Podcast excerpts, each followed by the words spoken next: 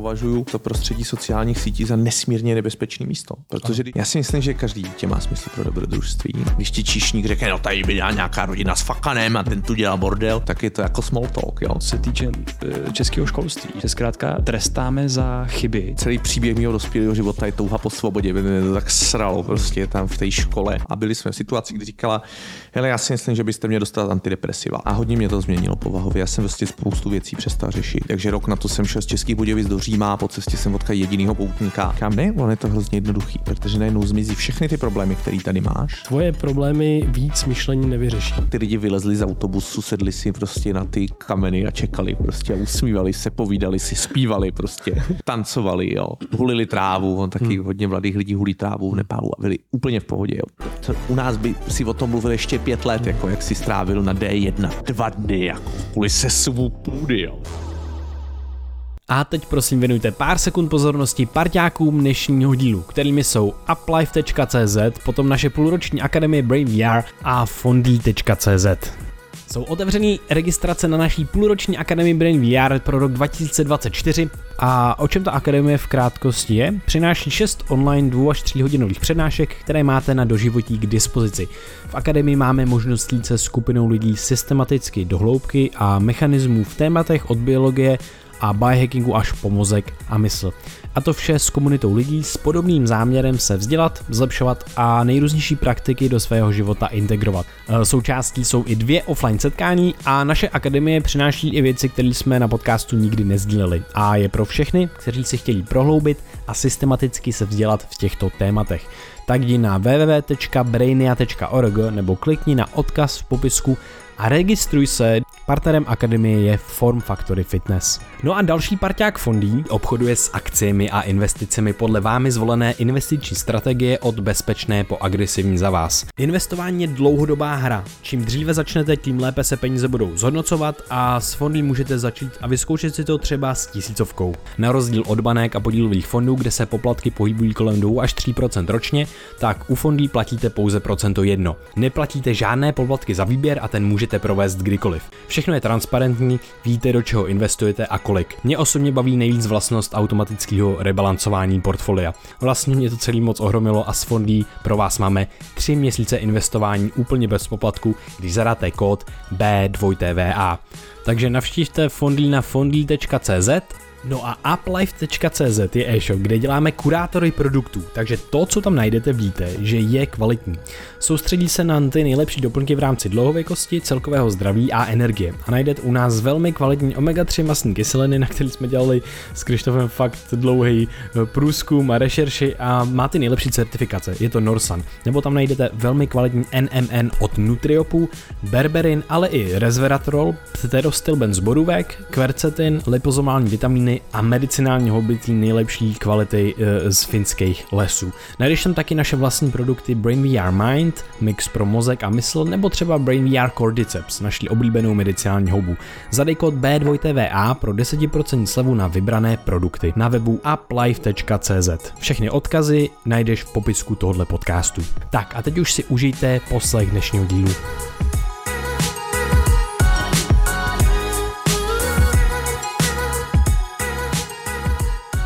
Vítejte na podcastu Brain VR. Dneska tady máme speciálního hosta a to je Láďa Zibura. Láďo, vítej u nás na podcastu. Ahoj a děkuji za pozvání. My si to moc vážíme. Přemýšlím, jak moc je potřeba tebe představovat eh, český audienci, ale pro mě, tak jak na mě působíš, tak seš eh, hlavně cestovatel, autor, píšeš eh, spoustu knížek o svých poutích a o svých cestách a jsi jeden z těch za mě, který tady trošku vlastně hraje tu roli i toho popularizátora těch dlouhých, někdo vlastně v jistém smyslu a nekonformních poutí, které člověku můžou přinést spoustu věcí. Jak by se ty popsal, kdybychom vynechali tyhle ty labely právě cestovatel, autor a kdo je Láďa Zibura, co, co, ho, co ho baví, co tě naplňuje, co tě fascinuje? Tak kdybych měl vzít několik věcí, které mě definují, tak za prvý to je nějaká touha po dobrodružství, kterou cítím už od dětství, kdy jsem prostě v dětství strávil pročítáním encyklopedií a dobrodružných knížek a toužil jsem potom, že to jednou uvidím na vlastní oči. Pak mě hodně ovlivnilo studium žurnalistiky, který mě nasměrovalo jako k tomu, že bych o těch věcech taky mohl psát. A pak mě hodně ovlivnily právě pěší poutě, na které jsem se začal vydávat už někdy v 15 letech, kdy jsem začal tak zkoušet, jako jak daleko jde dojít pěšky. A začal jsem snít o tom, že budu chodit pěšky po světě. A ten jsem, ten jsem si splnil poprvé v 18 letech, když jsem se vydal na tu známou pouť do Santiago. Tehdy jsem tam putoval pět týdnů z Saint-Jean-Pied-de-Port, což je taký městečko na hranicích Francie a Španělska. A putoval jsem tam pět týdnů a poznal jsem lidi z celého světa a to mě přivedlo k tomu cestování. A někdy ve 22 se všechny ty světy protly dohromady, toho dobrodružství, toho cestování a, té žurnalistiky a napsal jsem svoji první knižku, Cestopis, což tehdy byl žánr, kterým se domnívali nakladatelé, že je spíš v úpadku a že už jako jak je ta konkurence veliká těch dokumentů, že jo, a, a toho, že už cest, lidi můžou cestovat svobodně, e, tak se mělo za to, že už ten žánr tak jako postupně odumře a řekl bych, že to, že to tehdy začal psát nějaký jako mladý člověk, tak, tak byl takový nový vítr. A ještě s to protlo s tím, a to je možná čtvrtá věc, která mě trochu definovala, a i když mě definuje trochu méně teď, je, že jsem aktivní na sociálních sítích. Já jsem vlastně ta první generace, která měla Facebook, eh, která eh, dosáhla toho limitu těch pěti tisíc přátel, eh, čím se to jako zastavilo, protože nad pět tisíc už nejde. Pak vznikla ta, ta funkce follow, která, pokud se nemýlim, tak vlastně tím vznikly ty, ty první trochu víc sledovaný lidi na, na, na českém Facebooku, eh, že spíš než, než těma stránkama, tak, tak byli eh, jako tě, tím osobním profilem, který někdo sledoval. No a to mi pomohlo tomu, aby se ty moje knížky prodávaly, získali si to první publikum. Eh, no a teď o deset let později mi vychází moje šestá knižka, to publikum hodně zestárlo, ale ne proto, že by eh, jako zvýšili svůj eh, věk s vlastním vývojem, ale protože to začali dávat svým rodičům, ty knížky. Takže já jsem začal tím, že mě četli mladí lidi a teď mě čtou hlavně lidi nad 50. No, takže, takže tak, takže píšu o cestování, mám rád dobrodružství, mám rád zajímavosti a, a pocházím z nějakého žurnalistického prostředí a do dneška si velmi vážím novinářů a vnímám jako smysl toho psaní eh, nejenom jako pobavit lidi, ale taky jim přinést nějaký nové informace. Mm-hmm.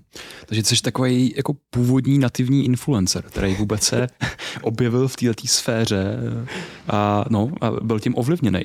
K tomu se určitě dostaneme. A e, vlastně se mi na to pojí taková otázka, že ty žiješ offline, všechny ty dobrodružství, píšeš offline, píšeš knížky, což vyžaduje spoustu práce, spoustu soustředění, ale také máš právě tu online personu, kde sdílíš nejrůznější všední i nevšední zážitky, komentáře a právě je to i způsob, jakým vlastně propaguješ eh, ty svoje poutě a knížky.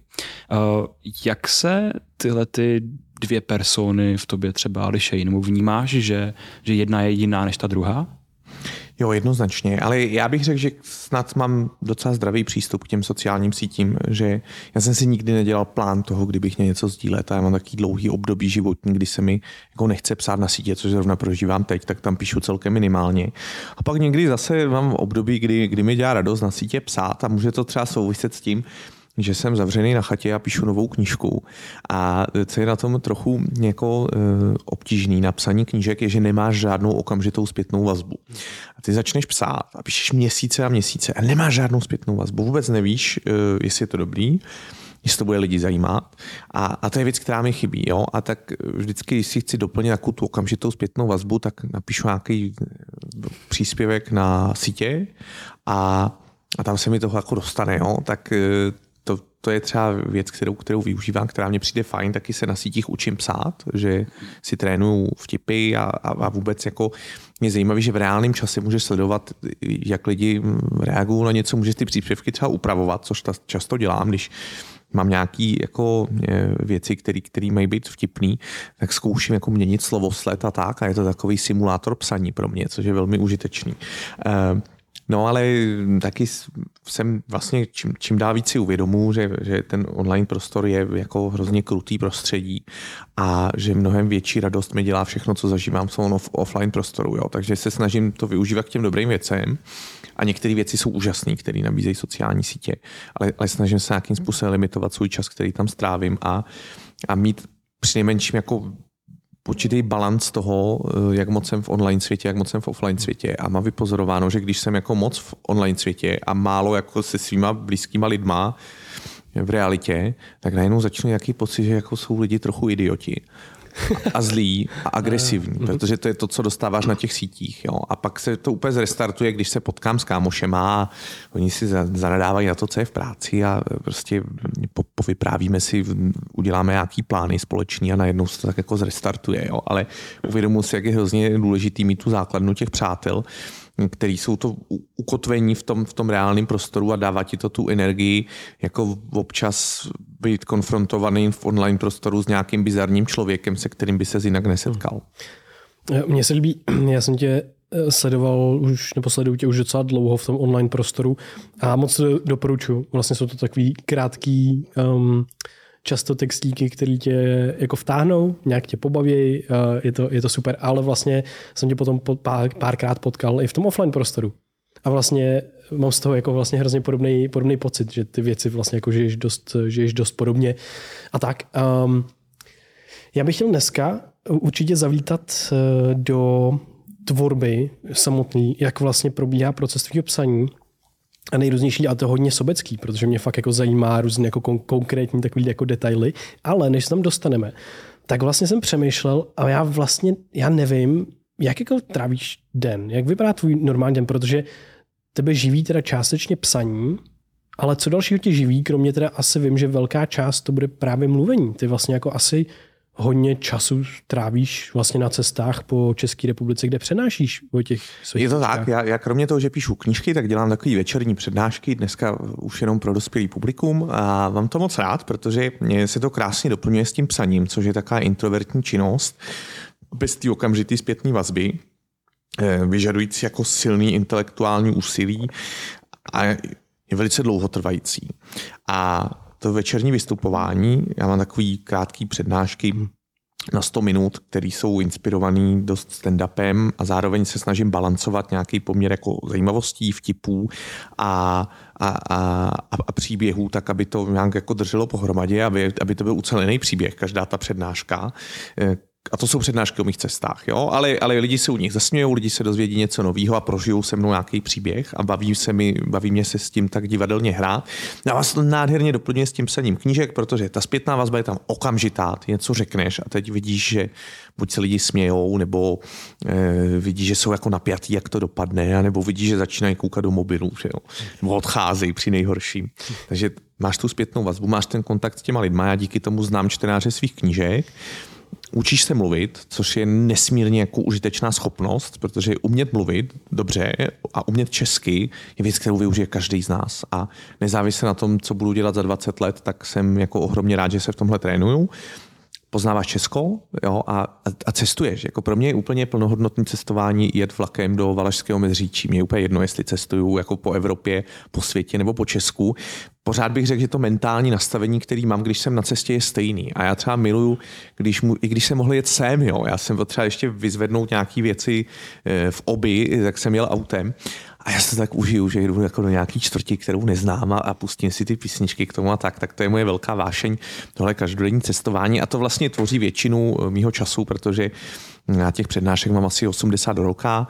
A teď se musíš jako jezdit tam a zase zpátky. A třeba včera jsem v 10 večer skončil v Sokolově a jel jsem dvě hodiny eh, domů do Prahy. A eh, zítra zase mám vystoupení v kině Oko a v pátek jedu do Budapešti se svojí manželkou, ale je to věc, kterou mám moc rád. No. Takže eh, bych řekl, že ano, můj život je ta kombinací toho, že mám ty přednášky, píšu ty knížky, to je moje živobytí a taky moje velká vášeň. Mm. My jsme takový jako tribal kmenový bytosti, že nám hodně záleží na tom, na tom našem kmenu, kterým se obklopujeme a zkrátka jsme ovlivňovaní sociálním statusem, názorama ostatních a tak dál. A e, v naší historii tak jsme si nejrůznější názory a utužovali jsme ten kmen u nějakého táboráku. A dneska, tak ten táborák vlastně, máme to třeba tady, máme to, můžeš to mít na té přednášce, vlastně tam se setkáváš s nějakou určitým jako kmenem lidí, který, který něco spojuje. Ale je to i v tom jako digitálním prostoru kde vlastně máme takový ten digitální táborák, kde přesně se vyměňují názory a tak dál a zároveň lidi, jak tam nemají tu přímou, ten přímý fyzický kontakt, tak si dovolují věci, které se třeba normálně nedovolej. A nejenom lidi, kteří třeba komentují tvoji práci, ale i vlastně potom jako ty tvůrce to nějakým způsobem ovlivňuje. Že ta zpětná vazba je taková daleko někdy tvrdší, někdy zlostnější, někdy přímější a tak dál. A mě by vlastně zajímalo, když ty osciluješ mezi těma těma dvouma světama, tím digitálním a tím offline, jak se ti v tom, v té záplavě těch interakcí s dalšíma lidma, tak jak se ti daří držet třeba nějakou svoji autenticitu? A no. Mm-hmm. E, chápu. E, neskočil jsem ti do otázky. E, no, e, to je, to je vlastně to je, to je, to je složitá otázka, ale já mám, já mám výhodu, že mluvím a píšu o věcech, které jsem sám zažil, ke kterým mám nějaký jako hluboký vztah, ke kterým mám vášeň a já, já miluju prostě, lidi mluví o tom, čím žijou. Jo? A to je pro mě cestování a zajímavosti. To jsou prostě dvě věci, které já zbožňuju. Jo? A když to předáváš dál, tak ti u toho svítí ty oči a vždycky budeš autentický, jako z definice. A e, věřím, že se mi to daří i na těch sítích, protože pro mě vždycky psaní bylo něco, jako čím hodně žiju, co je pro mě vlastní. E, já ještě neumím psát věci tak na půl, jako, že já u toho vždycky strávím hodně času, protože neumím moc produkovat texty, který má bych si nebyl jistý, že, že jsou jako dobrý, nebo při nejmenším jako nejlepší, jak to dovedu udělat. A uh, já mám to štěstí, že jsem celý život byl obklopený jako hrozně eh, fajn, schopnýma eh, lidma, který zároveň mi vždycky řekli, jako když si přišlo, že jsem něco dělal blbě. A jakmile máš tyhle lidi kolem sebe, a tím myslím svoje přátelé z Českých Budějovic, kde jsem se narodil, svoje kamarády z Prahy, který jsem si udělal svoje kamarády ze studií v Brně, tak to je taková ta tvoje základna, na které jako hrozně záleží. A já si říkám, že když jako jsou v pohodě tyhle lidi s tím, co dělám a, a, a, a nějak jako mi neříkají, hele Láďo, prostě to, to je divný, tohleto, tak je to dobrý. Jako. A mě za tolik nezajímá názor jako lidí, který... Já mám hrozně rád tu frázi, že jako ne, nezajímám se o názor lidí, za kterými bych nešel pro radu. Jo. Ale ono to je jako hrozně jednoduchý říct, ale těžší realizovat. Jo. Je to, samozřejmě je to občas náročný si číst o sobě nějaký hnusné věci na sítích, o to náročnější, třeba když to pak píšou lidi, se kterými se znám osobně, jo, a vůbec to nechápeš, jako proč ti to neřeknou.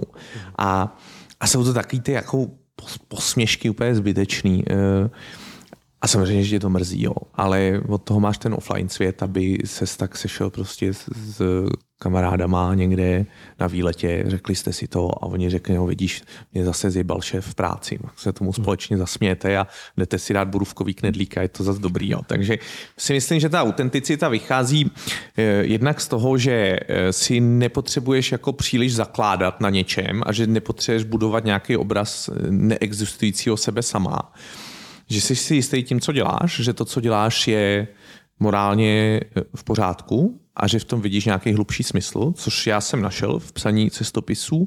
Já jsem to definoval tak, že tím, že píšu knížky o cestování, které čtou starší lidi, tak pomáhám aspoň trošičku tomu, ale já vím, že drobátko, ale pomáhám, eh, aby se napravila ta strašlivá nespravedlnost, že tady 40 let lidi byli vězni vlastní země, kterou nemohli svobodně opustit.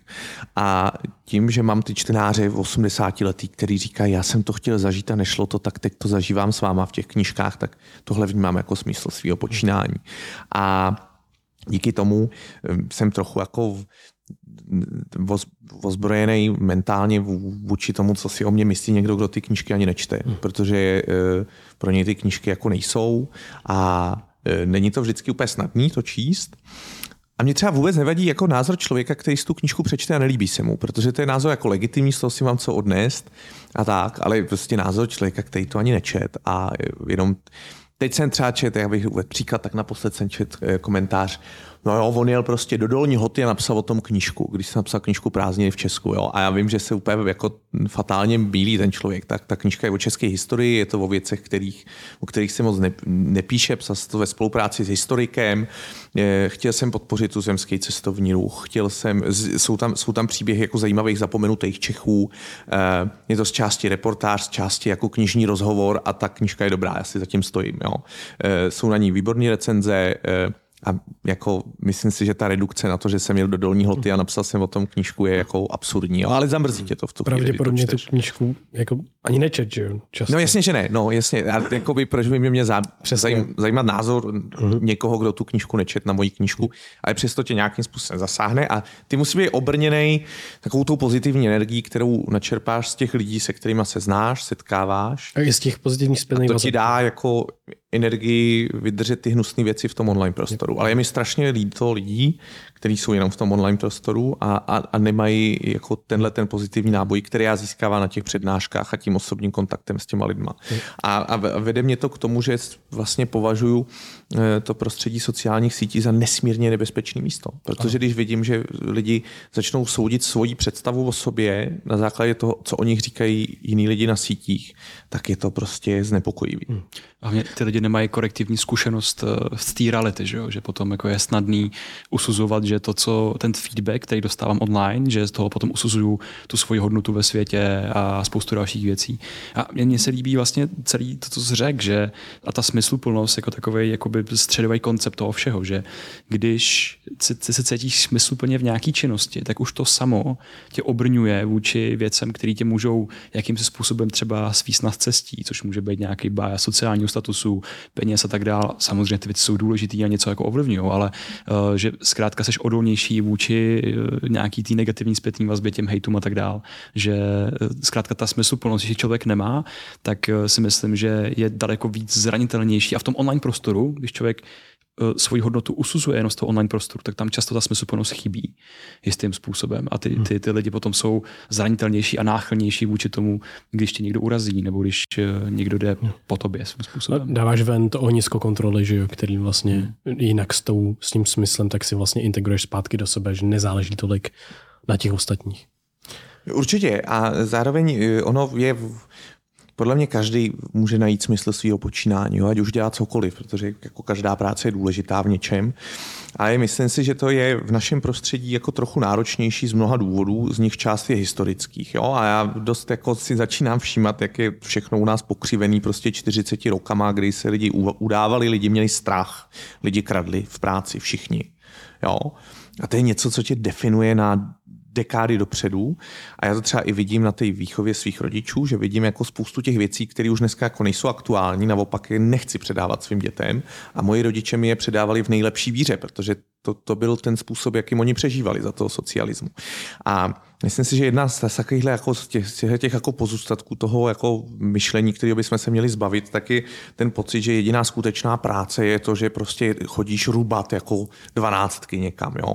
A s tím si myslím, že se potkává spousta lidí z těch tvůrčích profesí, eh, že jako eh, jejich okolí má pocit, že přece jako jejich práce není plnohodnotná, když nechodí nikam si sednou na 12 hodin, jenomže realita je taková, že víc jak dvě třetiny naší země jako pracují ve službách. Jo. Eh, takže jsou to prostě stejně jsou to lidi, kteří jako nedělají v hutí nikde. Jo a jejich práce je stejně důležitá jako práce kohokoliv jiného. A, a myslím si, že jako třeba tenhle názor jako překonat, že jo, a, a jako umět si to zdůvodnit na další věc je, a, a to je něco, čeho si velmi vážím na ty uh, možnosti jenom cestovat, to je třeba delší dobu být někde v zahraničí na jednom místě a pozorovat ty lidi kolem sebe a pozorovat tu společnost. Tak já čím dál víc mám pocit, že, že spousta jako našich uh, problémů vychází z toho, že jsme prostě jako furt jsme generace dětí, který jako mlátili jejich rodiče, eh, který vyrostli ve společnosti, kde jejich tátové zažili šikanu na vojně, úplně všichni.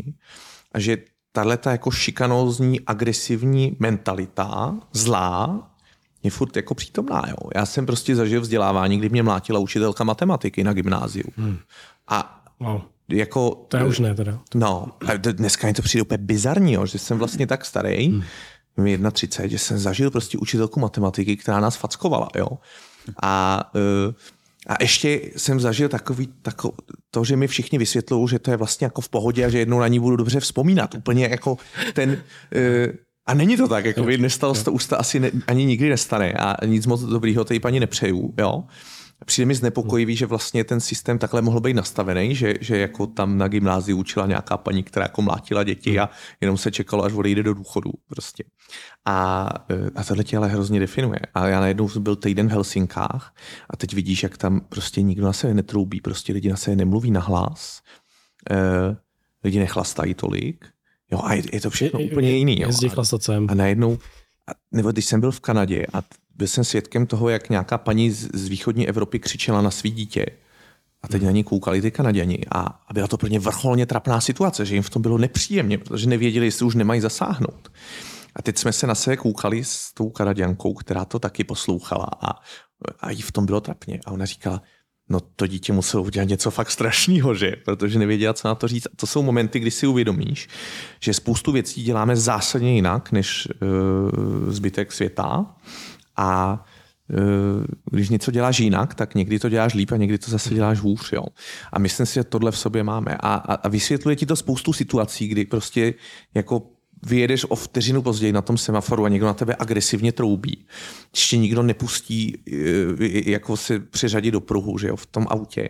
A mě jich vlastně líto těch lidí, protože v nich vidím prostě ty, ty kluky, který mlátili ty tátové a na který prostě, který šikanovali ve škole. A myslím si, že tohle v sobě máme a, a že to je něco, na čem bychom měli pracovat. to, je, to je krásný. My jsme zrovna jsme mluvili. Krásný? Jo, jo. To celý, ten kontext ne, protože my jsme teďka zrovna mluvili s Erikem uh, Weinsteinem uh, z Ameriky a ten nám popisoval, že přijel do Prahy a že, ne, že je tak nadšený z toho, jak tady na sebe lidi reagují. Že tady jsou rodiny s dětma, že tady se normálně můžou pohybovat. Normálně ano, jako vlastně popisoval tu možnost, že ta matka může zařvat třeba na to dítě, víceméně met- metaforicky, protože v té Americe je to takový extrém, že tam už se zase nedá vůbec nic vlastně. Jo. Takže je to takový, že si myslím, že pro nás je to jako frustrující, že, že, že jsme takhle vlastně ovlivněni. Ale pak najednou přijde názor z jiného kouta světa, kde to zase úplně v jiném extrému. A říká, wow, já jsem tak vděčný, co to tady máte.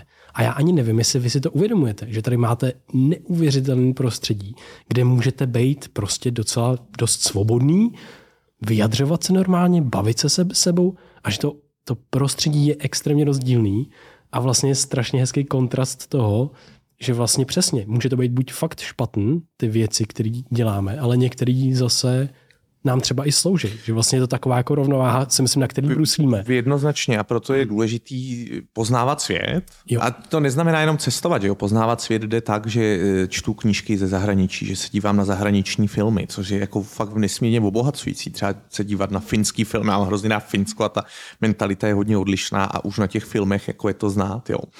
A vidět ty kontrasty a, a jako poskládat si to v hlavě, ale nebejt přesvědčený, že ten přístup, který volíme my, je jediný možný. A říkat si, hele, tak pokud jsme země, která má jako vážný problém s alkoholismem, e, tak prostě to možná jako není jediný možný přístup. Že jo? A jak se teda dělá v zahraničí? A nejsou ty lidi v něčem jako spokojenější a tak dále. Jo? Prostě jsme země, která má největší výskyt rakoviny tlustého střeva na světě tak si říkám, dobře, tak se můžu podívat do zahraničí, jako co jedí ty lidi a proč jako máme ten největší výskyt my a ne nikde jinde. Ale samozřejmě eh, já neříkám, že to je někde jako nutně lepší. Mně přijde jenom zajímavý znát jiný pohled na věc a to jsou takový momenty, kdy najednou seš v tom kempu s tou kanadžankou a vidíš někoho, jak křičí na svý dítě a je to vrcholně trapný.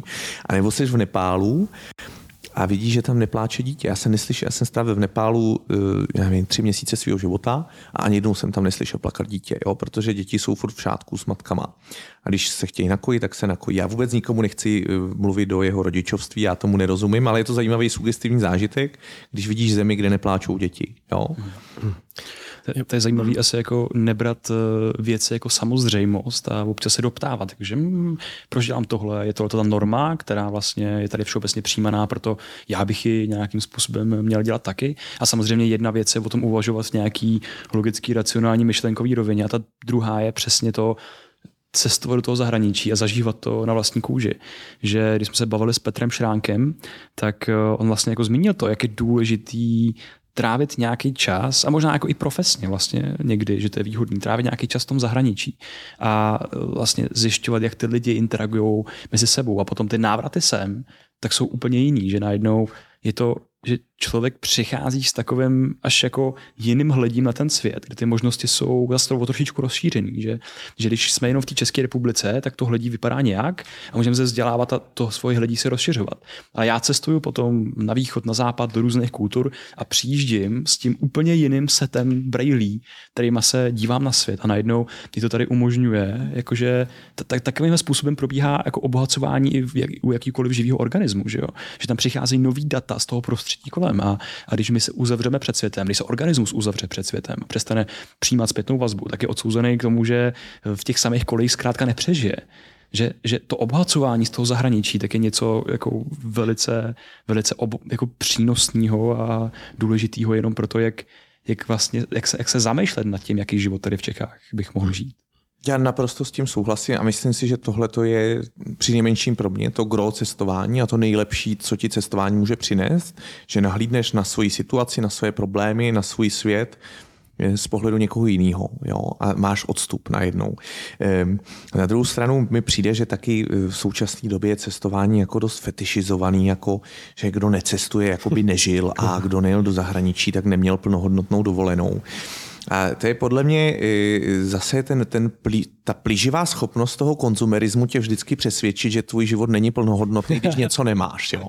Že přece někdo jiný jede do zahraničí, tak ty musíš taky. A já si to vůbec nemyslím. Já si myslím, že stejný procesy můžeš nastartovat ve své hlavě právě čtením, můžeš chozením do divadla, tím, že se bavíš se zajímavými lidma tady. Konec konců nemusíš cestovat, aby se zbavil s cizincema, že jo? Jako můžeš, my bydlíme v centru Prahy a včera jsem se bavil s dvěma Němcema jo, na baru a bylo to hrozně zajímavé. Prostě jsem si šel o půlnoci vypít jedno pivo a dal jsem se do řeči s dvěma klukama z Německa, z Kolína, který seděli vedle mě. A, a je to úplně stejný. Jako buď ty cestuješ za těma lidma, nebo tady celý svět cestuje do Prahy, tak se můžeš s těma lidma pobavit. Jo? E, ale když už cestovat, eh, tak eh, mně přijde jako skvělý prostě přesně zažívat tu realitu těch místních lidí, prožívat to tak jako oni, že já třeba mám rád, když můžu chodit jako do knihovny, kam lidi chodí pracovat často, že tam sedíš s nima a najednou si všimneš takových jako návyků a, a drobných momentů, který jako nezaznamenáš, když si vytipuješ jako 10 památek, který chceš za týden navštívit a, a furt se jenom přesouváš po té zemi. No. Ale vím, že to je velká výsada, že mám příležitost takovýmhle způsobem cestovat. Jsem za to moc vděčný a snažím se toho jako využívat. Mně připadá ještě eh, jedna, jedna zajímavost, že jakože, eh, když člověk cestuje, takový to klasický cestování, mám deset dní dovolený, jedu někam eh, do Jordánska k moři, do Chorvatska, do nějakého rezortu, tak je to skoro jako když střídám jako, jako když vyměňuji jenom nějaký jako sterilní prostředí, že, že když třeba cestuju do jiných země a chci si někam najíst a jdu do Mekáče nebo do Starbucks, tak vlastně chodím pořád do toho samého prostředí, že, že to není ta lokální kuchyně, to nejsou ty lokální lidi. A podobný to je potom, když třeba, třeba cestuju po těch rezortech, tak je velice vlastně těžký zažít nějakou, nějakou lokalitu, něco, co bych se mohl přijít novýho, právě z té země jako do, těch Čech zpátky. Na druhou stranu ty McDonaldy umožňují eh, cestovat do těch zemí s otřesnou kuchyní, jako je Velká Británie nebo Mongolsko. tam tě to zachrání. Mongolsko. Ale já jsem v Mongolsku nikdy nebyl, ale no. slyšel jsem eh, mnoho svých přátel barvitě vyprávět o tom, jak, mm. jak je jídlo v Mongolsku jako náročný ke konzumaci, okay. protože tam strašně od tučního masa. Aha. Jako specialitu mají nějaký nakvašený kefír, který všichni pijou a není to úplně snadný. Je to jídlo pro odolný eh, Mongoly. Jo. Konec konců je to nejméně zalidněná země světa kde lidi dodnes eh, často žijou v jurtách, takže tam je všechno velmi odlišný. Ale tím mě to třeba přijde vzrušující, jo, ta myšlenka, že pojedu do Mongolska budu spát v jurtě a pít nakvašený kefír. Ale myslím si, že to není pro každýho, že vlastně musíš být určitým typem člověka, aby, aby tě tohle jako stimulovalo a fascinovalo a, a chápu každýho, koho to děsí jo, a chápu každýho, kdo prožije celý svůj život jenom ve svém regionu.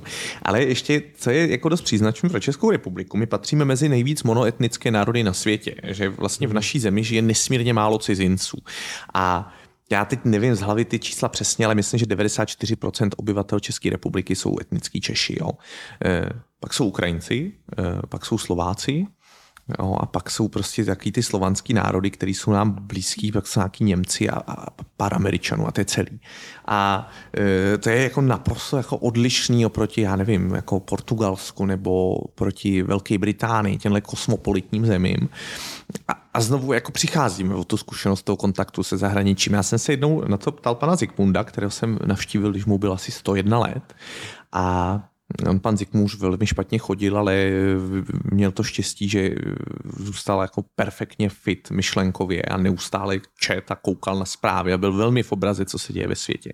A já jsem se ho ptal, jestli si myslí, že ještě má smysl cestovat v době, kdy eh, já můžu všechno vidět na videu jako, a vypadá to líp než v realitě. Ten zážitek je vlastně hezčí, když mám to video z dronu, s tou nádhernou hudbou, než když tam budu stát. A, a, jestli si myslí, že by tedy měli lidi cestovat ještě teď a proč?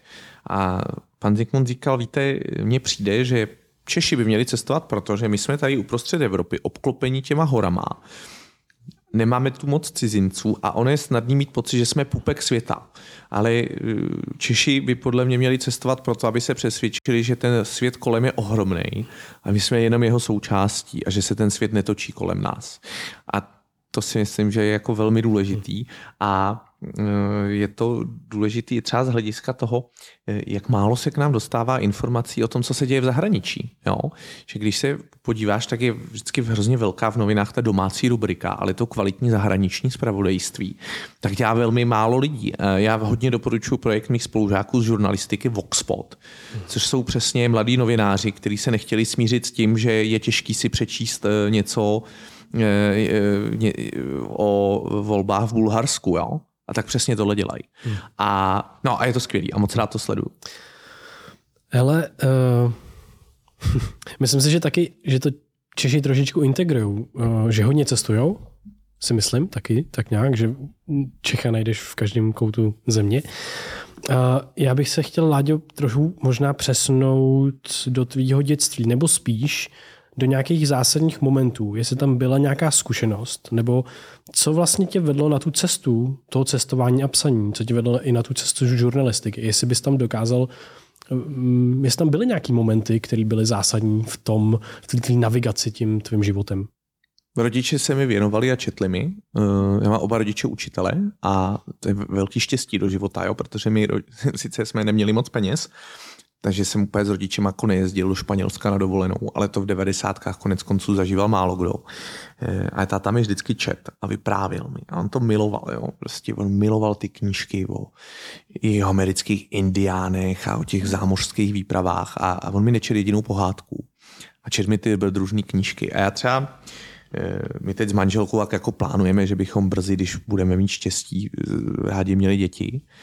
A já vlastně taky nechci svým dětem číst pohádky. To, to jsou tak jako stereotypní, archaické věci. Já nechci svoji dceru učit, že když bude krásná, tak si jednou možná někdo všimne. Jo.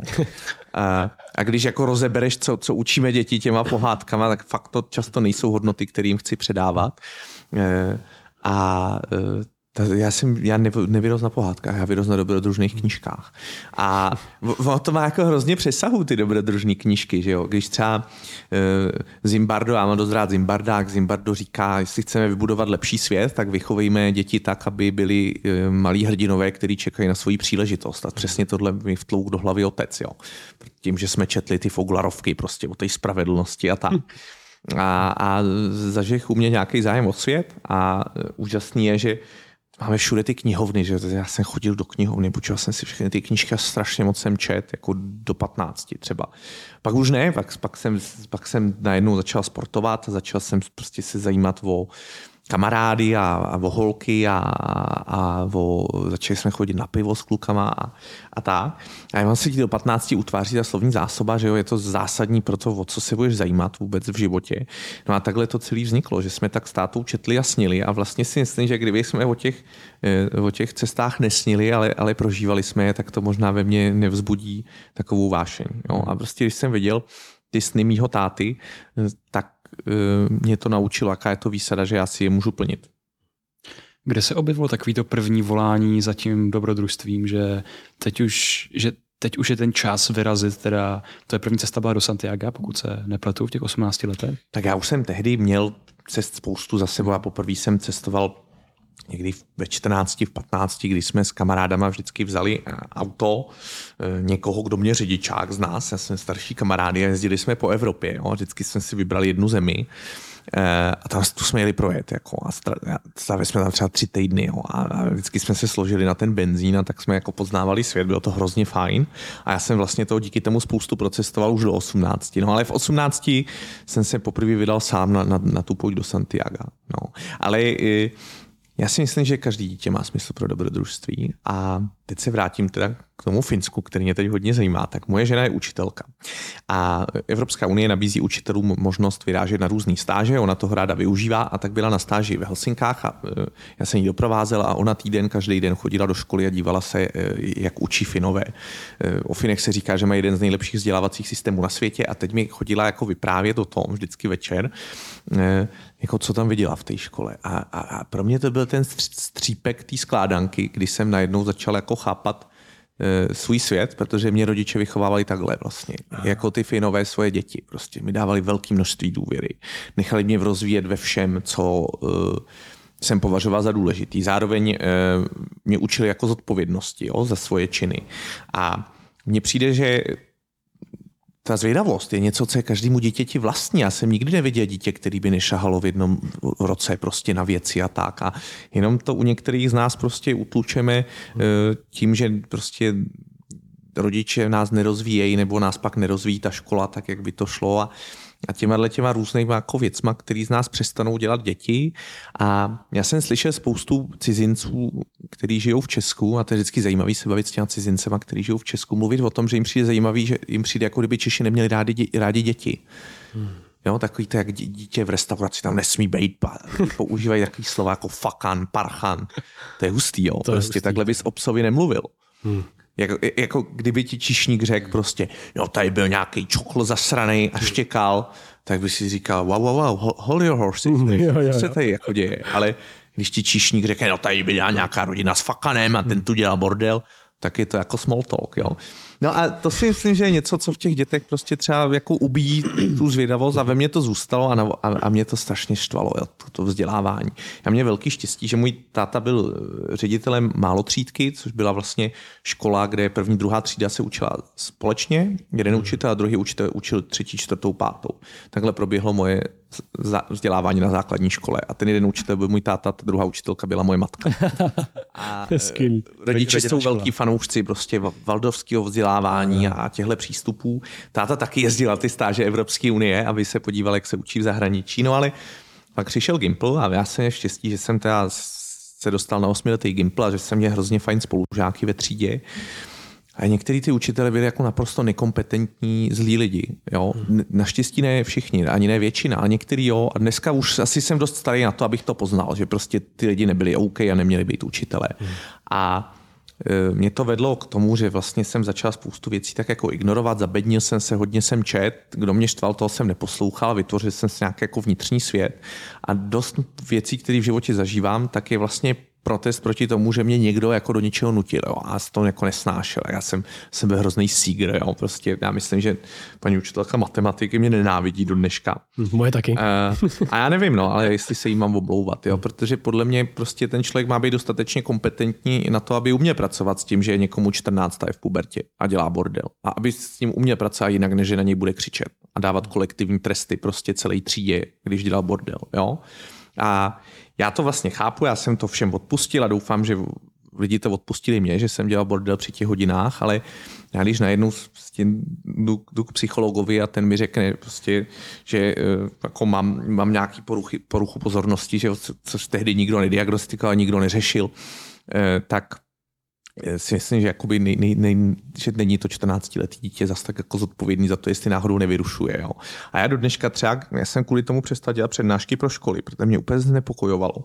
A mě jsem jako úzkosti z toho, když jsem viděl, jak tam přijdou ty děti sešikovaný jako armáda prostě do, a, a, a vlastně vyrušují méně než ty dospělí. Jo. A, a mě to vrátilo v myšlenkách do, do těch dob, prostě těch, těch hodin, kdy, Jsou tam, trošku kdy mě tam někdo jebal za to, že jsem se podíval na hodinky a, a mě vlastně to leštvalo. Jo. Ale na vysoké už to bylo v pohodě, protože najednou jsem se rozvíjel v tom, co jsem měl rád. Měl jsem štěstí, že jsem na Gimplu měl pár skvělých učitelů A ne náhodou to byl učitel dějepisu a učitel, učitelka českého jazyka. Jo, a najednou se tomu věnuju. Jo, prostě.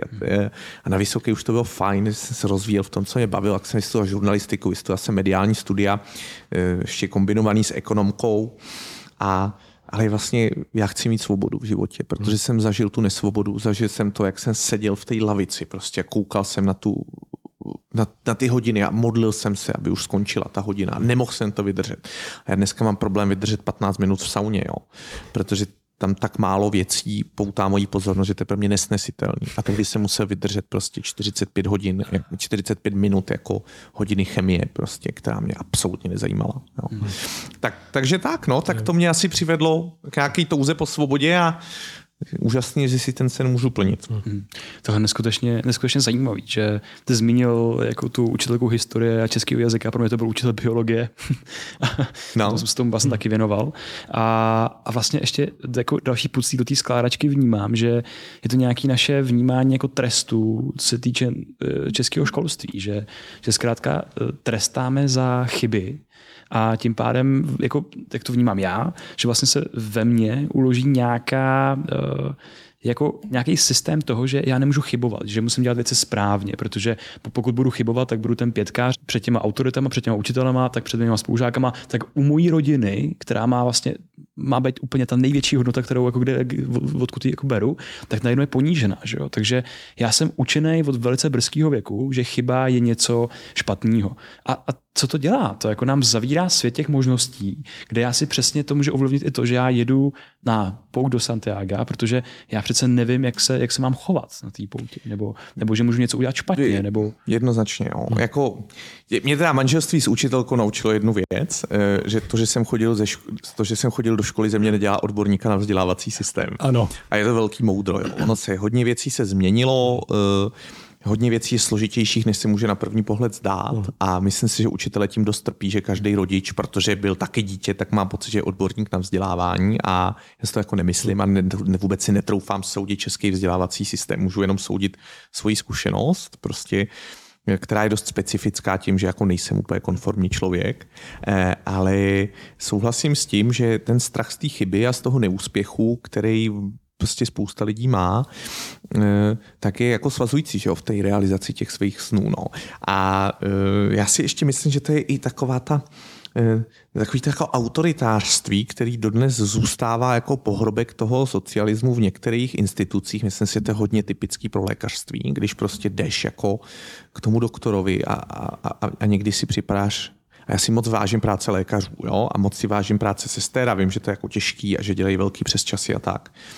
Nicméně prostě zažil jsem situaci, kdy jsem si fakt připadal jako ponížený člověk, který tam čeká na libou vůli někoho a hmm. třeba jsem se ptal, když jsem čekal dvě hodiny po té, co jsem byl objednaný a říkal jsem, promiňte, můžete mi říct, jak dlouho ještě budu čekat, já mám nějaký schůzky a pořadí, pořadí pacientů určuje lékař. jo, ta, ne, myslím si, že to nemusí být takhle. Uh, tak tak prostě to všechno tě jako formuje, že jo, a jsi ten malý človíček, který se trochu jako bojí do toho světa, bojí se toho neúspěchu. Já když jsem napsal první knížku a řekl jsem, že bych chtěl zkusit se živit psaním knížek, tak mi všichni říkali, ale prosím tě, Láďo, to se nedá uživit psaním knížek. Ne, hele, jako, běž, běž psát do nějakých novin a můžeš si jako koníček nechat to psaní knížek a tak. A, a vlastně spíš jako jsem cítil ty obavy. Ono je to třeba vidět i na tom, jaký jsou Češi investoři. Jo? Když se zeptáš kohokoliv, kdo, kdo se zabývá prostě investicema, tak ti řekne, no Češi jsou hrozně konzervativní investoři, oni chtějí jenom dluhopisy prostě a ještě, ještě státní. Jako, jo. A hlavně, hlavně ty jistoty prostě. Aby, no a, a, a, to si myslím, že e, často prostě může lidem trochu bránit plnit jejich sny, ale zase se to hrozně, hrozně jako mění, že jo. No. A, a, já znám tolik lidí, kteří prostě neohroženě a dobrodružně cestují po celém světě. A, a mě to jednou vyprávěl můj táta, e, který říkal, můj tata mám hrozně hezký vztah s mojí mámou. Jo. A on říkal, víš, eh, když jsem byl dítě, tak jsem často poslouchal, jak se můj táta hádá eh, se svojí mámou, teda se svojí mámou, se svojí manželkou, jako, prostě, jak si tátovo rodiče hádají. A já jsem vždycky takhle seděl pod stolem a říkal jsem si, že já to takhle nechci mít jednou. A to je přesně ono. Podle mě, když jako zažíváš nějaký extrém, tak buď jako schrbíš hřbet a, a, a budeš stejný jednou, a nebo si to tak zprotiví, že budeš přesným opakem toho. Jo? A proto celý příběh mého dospělého života je touha po svobodě. Mě to tak sralo prostě tam v té škole, že a ne, že bych měl blbý známky, já jsem vlastně v pohodě známky z toho, co mě bavilo. Jo. Neměl jsem eh, zameškaný hodiny a tak, ale vlastně tak mě srali ty hodiny chemie, že jsem pravý opak a, a chci celý život dělat nějaký svobodný povolání.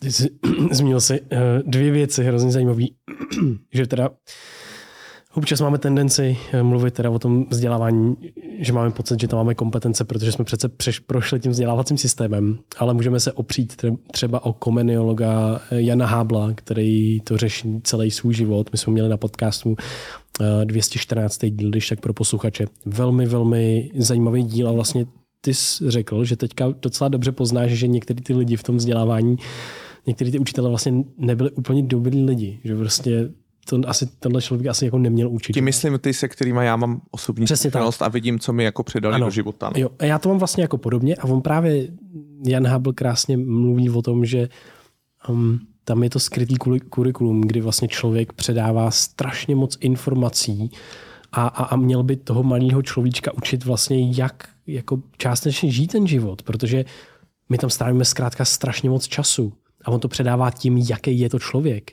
Ne to, co jenom mu hmm. říká a vypráví, no, no. ale jak se chová k těm žákům, jak se chová k dalším učitelům. To je, jak se to chová k rodičům. To je strašně moc znát a je to hrozně důležitý.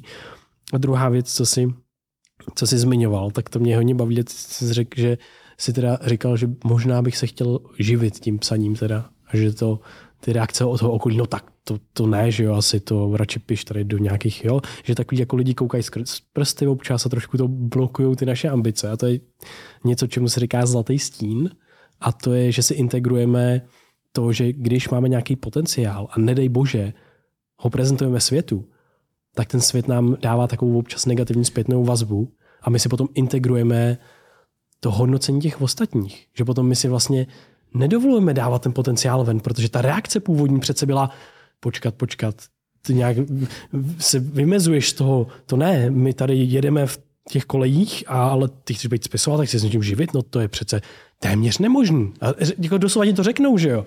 A to potom si říkáš, no jo, vlastně, tak mám to zkoušet, nemám to zkoušet. A pak my, my se naučíme potlačovat náš potenciál. A myslím si, že v Čes, Česku je to ještě trošičku víc častý, že tak jako uduvám. Já myslím, že tady ta Amerika je zase ty Spojené státy, že jsou úplně opačné. Úplně opačně, přesně. Každý poplácá přesně. a řekne, hele, prodávat tvoje prdy, prostě jo, jo, jo. výborný nápad, prodávat jo, jo. prdy v zavařovací sklenici. Jo, jo. Vím, že se pak ukáže, že se tím fakt někdo živí. Jo. Ale e, já jsem vlastně rád za náš skepticismus v něčem, protože mě to uchránilo před spoustou jako blbých nápadů a já sám jsem dost jako kritický k tomu, co se chystám dělat. Ale ještě si myslím, že je dost jako typický a, a dost často pozoruju, jak dochází k té ohromné generační změně. Já jsem si stáhnul TikTok a teď koukám na ty videa prostě mladých lidí na TikToku, který mluví o svých pocitech a emocích. Jo.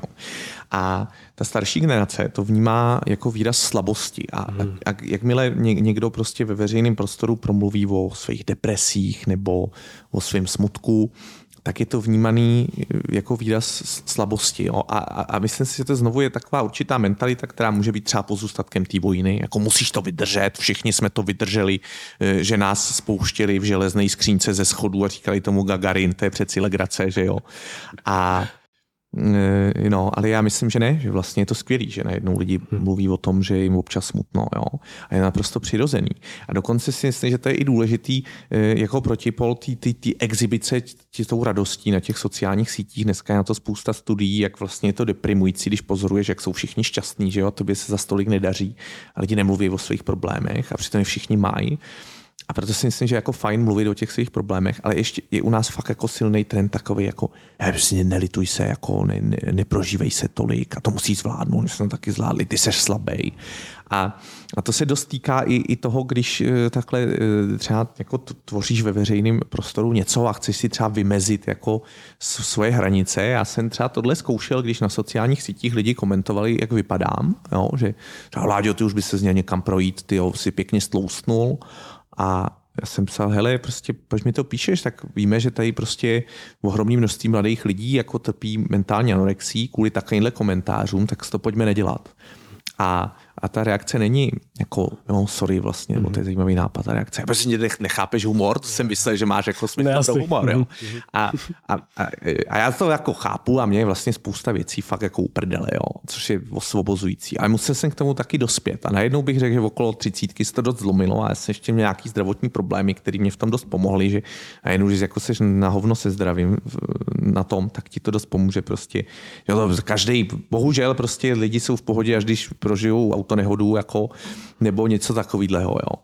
A já jsem to jako prožil s nějakým velmi nepříjemným obdobím svým.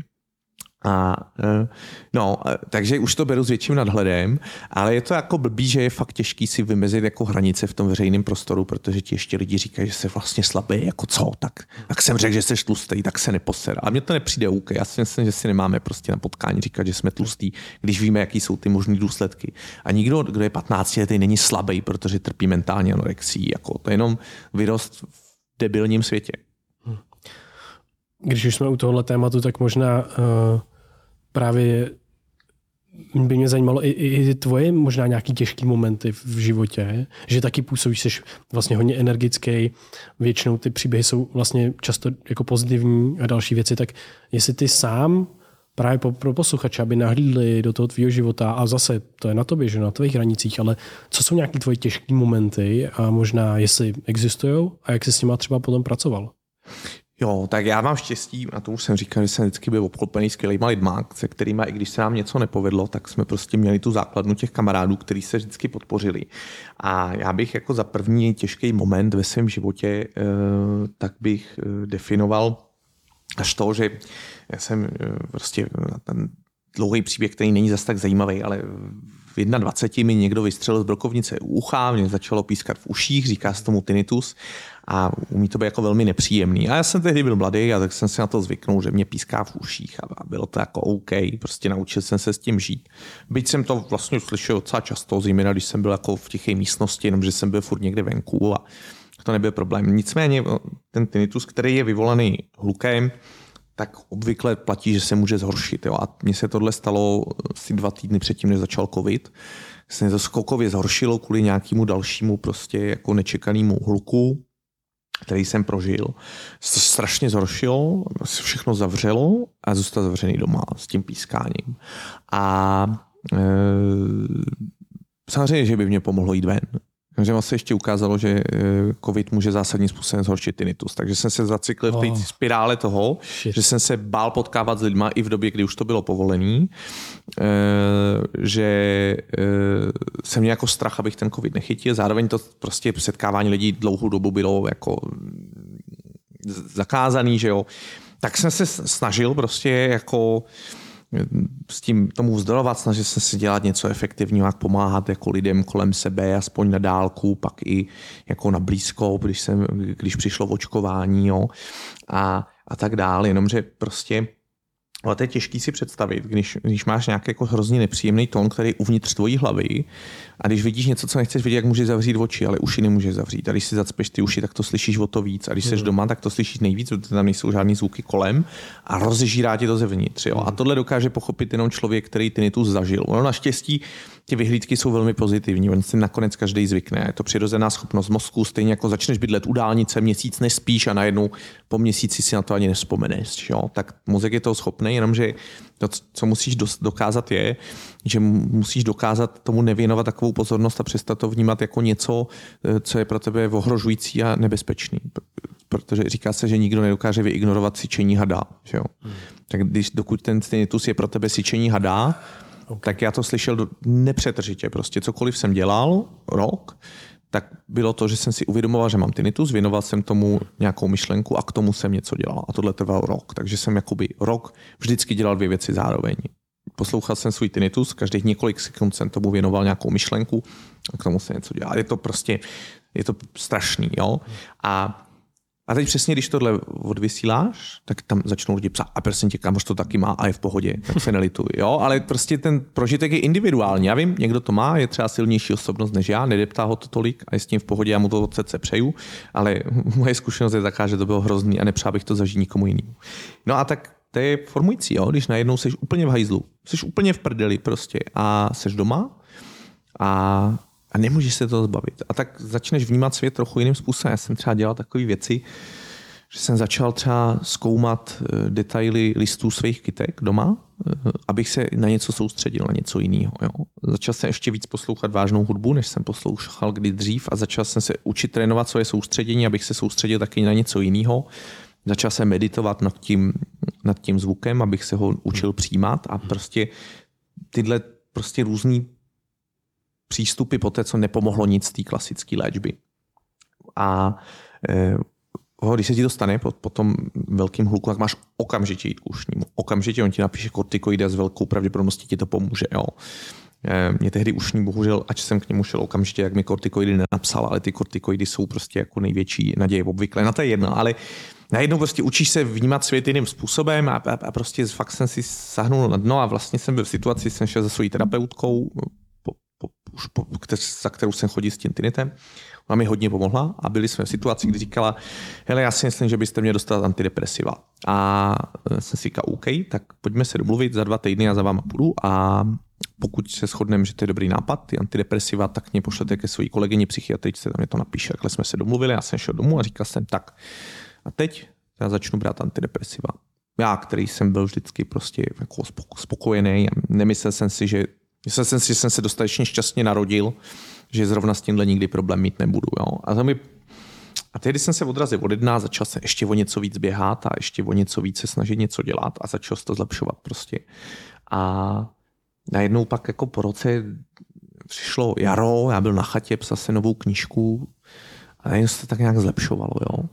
A zase to bylo nádherné, to se mě pocit, že získávám ten svůj život zpátky a najednou bylo čím dál víc činností, které jsem dokázal dělat a, a ten tinnitus si jako neuvědomovat. Hmm. A teď o čtyři roky později, tak jsem v situaci, kdy hm, se mi stává, že jsem v tiché místnosti a neslyším to. Před spaním to slyším vždycky a nevnímám to, jo, nebo tomu nepřisuzuju ten, ten význam. Jsem furt opatrný na ty uši a mám pocit, že jsem si jako jsem ten život získal zpátky, že jsem překonal nějaký strašně těžký životní období a hodně mě to změnilo povahově. Já jsem vlastně spoustu věcí přestal řešit. A myslím si, že jako podobný prožitek ti popíše spousta lidí, kteří měli nějaký kolaps, skončili v nemocnici, někdo jim umřel, eh, měli autonehodu, jo? prostě takováhle zásadní formativní zkušenost, která ti pomůže porovnat si ty hodnoty. A tak jsem na to, za to nakonec vděčný, že jsem e, tohle prožil. Napsal jsem o tom knižku, protože tak moje nová knižka o cestě do Santiago je o tom, jak se vlastně vydávám 10 let po svojí první do, pouti do Santiago, tam vydávám znova, abych udělal tlustou čáru za tím nepříjemným obdobím svého tinitu a hledal na to odpovědi. A do značné míry tam nacházím na té pouti. A proto já mám tak rád ty pěší poutě, protože si myslím, že to každému může pomoct s čímkoliv, co zrovna ve svém životě řeší. A pro mě to tedy na té druhé cestě do Santiago tak byl ten, ten blbej tinnitus. A kdybych měl popsat, že v tom nejhorším období, kdyby ten tinnitus byl třeba 100%, tak kam se ti to podařilo dostat jako momentálně? Jedno procento. To je úžasný. Jako, ale ono si nezmění ta hlasitost, jo, ale změní se ten mozek a mozek to umí. Mozek si umí zvyknout úplně na cokoliv. A on se naučí, že ten zvuk pro něj nemá žádný význam a jakmile ty ho nevnímáš jako strašlivě iritující, tak ten mozek se ho naučí vytisnit. Jenomže nauč se něco, co ti ničí život, vnímat jako něco, co pro tebe není iritující. To je nesmírně těžký. A e, teď už to pro mě je marginální problém. Samozřejmě vzpomenu si na to několikrát denně, e, slyším to každou chvíli, ale spíš je to pro mě takový zvuk jako vítězství, nějakého těžkého životního období, který se mi povedlo no. Překonat. Eh, těžkého životního období, se kterým můžu srovnávat svoje jiné zdravotní problémy, zlomím nohu a řeknu si, že jste v pohodě, já tady můžu ležet doma číst. Já jsem třeba nebyl schopný číst rok, jo, protože se nedokázal soustředit na nic takového, jako je čtení. Jo. A uh, no, takže teď je to jako v pohodě. A je to vlastně, pokud někdo má tinnitus a působí mu to jako problémy a má ho takhle ze začátku, tak tohle ho taky čeká. Jo? Za pár měsíců až let si na to zvykne.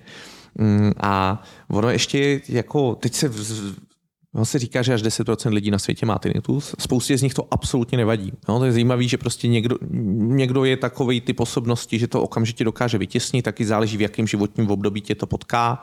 E, někomu třeba samovolně to zmizí po pár měsících, i když to není úplně obvyklý. Někdo si zvykne rychlejc, někdo pomalejc. Já si poprvé zvyknu velmi snadno a je po druhý, jak se to potkalo s tím covidem, tak to bylo fakt blbý. No. Ale, ale teď už to prostě jako není, není moje životní téma, teď, je, teď jsou moje životní témata třeba chození do sauny, nebo běhání. Budeme do sauny někdy. A moc děkujeme za sdílení. Myslím, že vlastně přesně jak jsi říkal, že je hrozně důležitý ten tvůj prožitek, který jsi měl, který je vlastně unikátní a jakákoliv úroveň, já nevím, řekněme utrpení nebo diskomfortu nebo takhle, tak je vlastně relevantní, protože je ve zkušenosti toho jedince a může to být vlastně jaký, jakýkoliv důvod. A uh, že to musí být hm, v nějakém ohledu, že já nevím, si představuji, jako kdyby ti najednou začali, když jezdí, je, jede, jak je příjemný, když jede rychlá někde, jo? houká, že jo? Je to vlastně dost nepříjemný zvuk. Jsou studie na nepříjemný zvuk v místnosti a že některé ty zvuky jsou pro lidi až fyzicky jako nepříjemné. Že fakt jako je to velmi um, ten, ten stresující. Stresující až vlastně. Takže si myslím, že přesně, že to je jako, o, o, jako velká záležitost nebo velká věc, která se člověku může stát, takže děkujeme za sdílení a mám hroznou radost, že kam se ti to podařilo posunout, nebo že to nejtěžší období je za, jako za tebou. Já to jsem nebyl já, to byl můj mozek, jo. No. To nějak odmakal za mě. No. Já, jsem se, já jsem se jenom rok litoval a pak si vyndal hlavu jako z zadku a říkal jsem, toho, to už nejde takhle. Podle toho, co popisuješ jako vlastně i, i vlastně meditace a učení se přijímání toho a takhle, tak určitě si odvedl spoustu práce a jasně ten argument by byl, že zase za tvůj mozek to rozhodl, že se bude meditovat, ale pojďme dát kredity to, tobě. Ale další věc, kterou mě to naučilo, je, že nikdy nevíš u člověka, který reaguje nějakým způsobem na tebe, co jemu se děje. No. Hmm. A já si přesně myslím, že ty situace, kdy někdo na tebe zlej, prostě hnusný, troubí na tebe, tak stejně tak jde vyložit tím, že je debil, jako tím, že ti jeho líto, protože si řekneš, tak on se třeba blbě vyspal, přesně. prostě, nebo on hmm. teď má tinnitus, nebo má jaký hrozný bolesti, jo.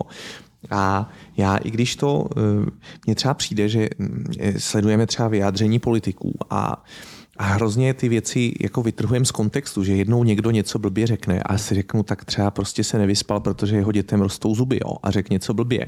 A, a spíš se snažím ty lidi vnímat dlouhodobě a, a, a komplexně. Jo, a že prostě eh, a, a tohleto zjednodušování a to prostě zobecňování eh, jedné věci, tak mě přijde jako hrozně nebezpečná věc. Například já, kdybych teď na svůj Facebook napsal vtip, který jde interpretovat jako rasistický, tak eh, prostě ohromný množství lidí napíše, že jsem rasista, prostě lidi začnou pálit moje knížky a, a tak dál, i když asi z kontextu je jasný, že spíš nejsem. Ne? Když jako cestuju po celém světě, tam se bavím s lidma, píšu o nich, jak jsou fajn.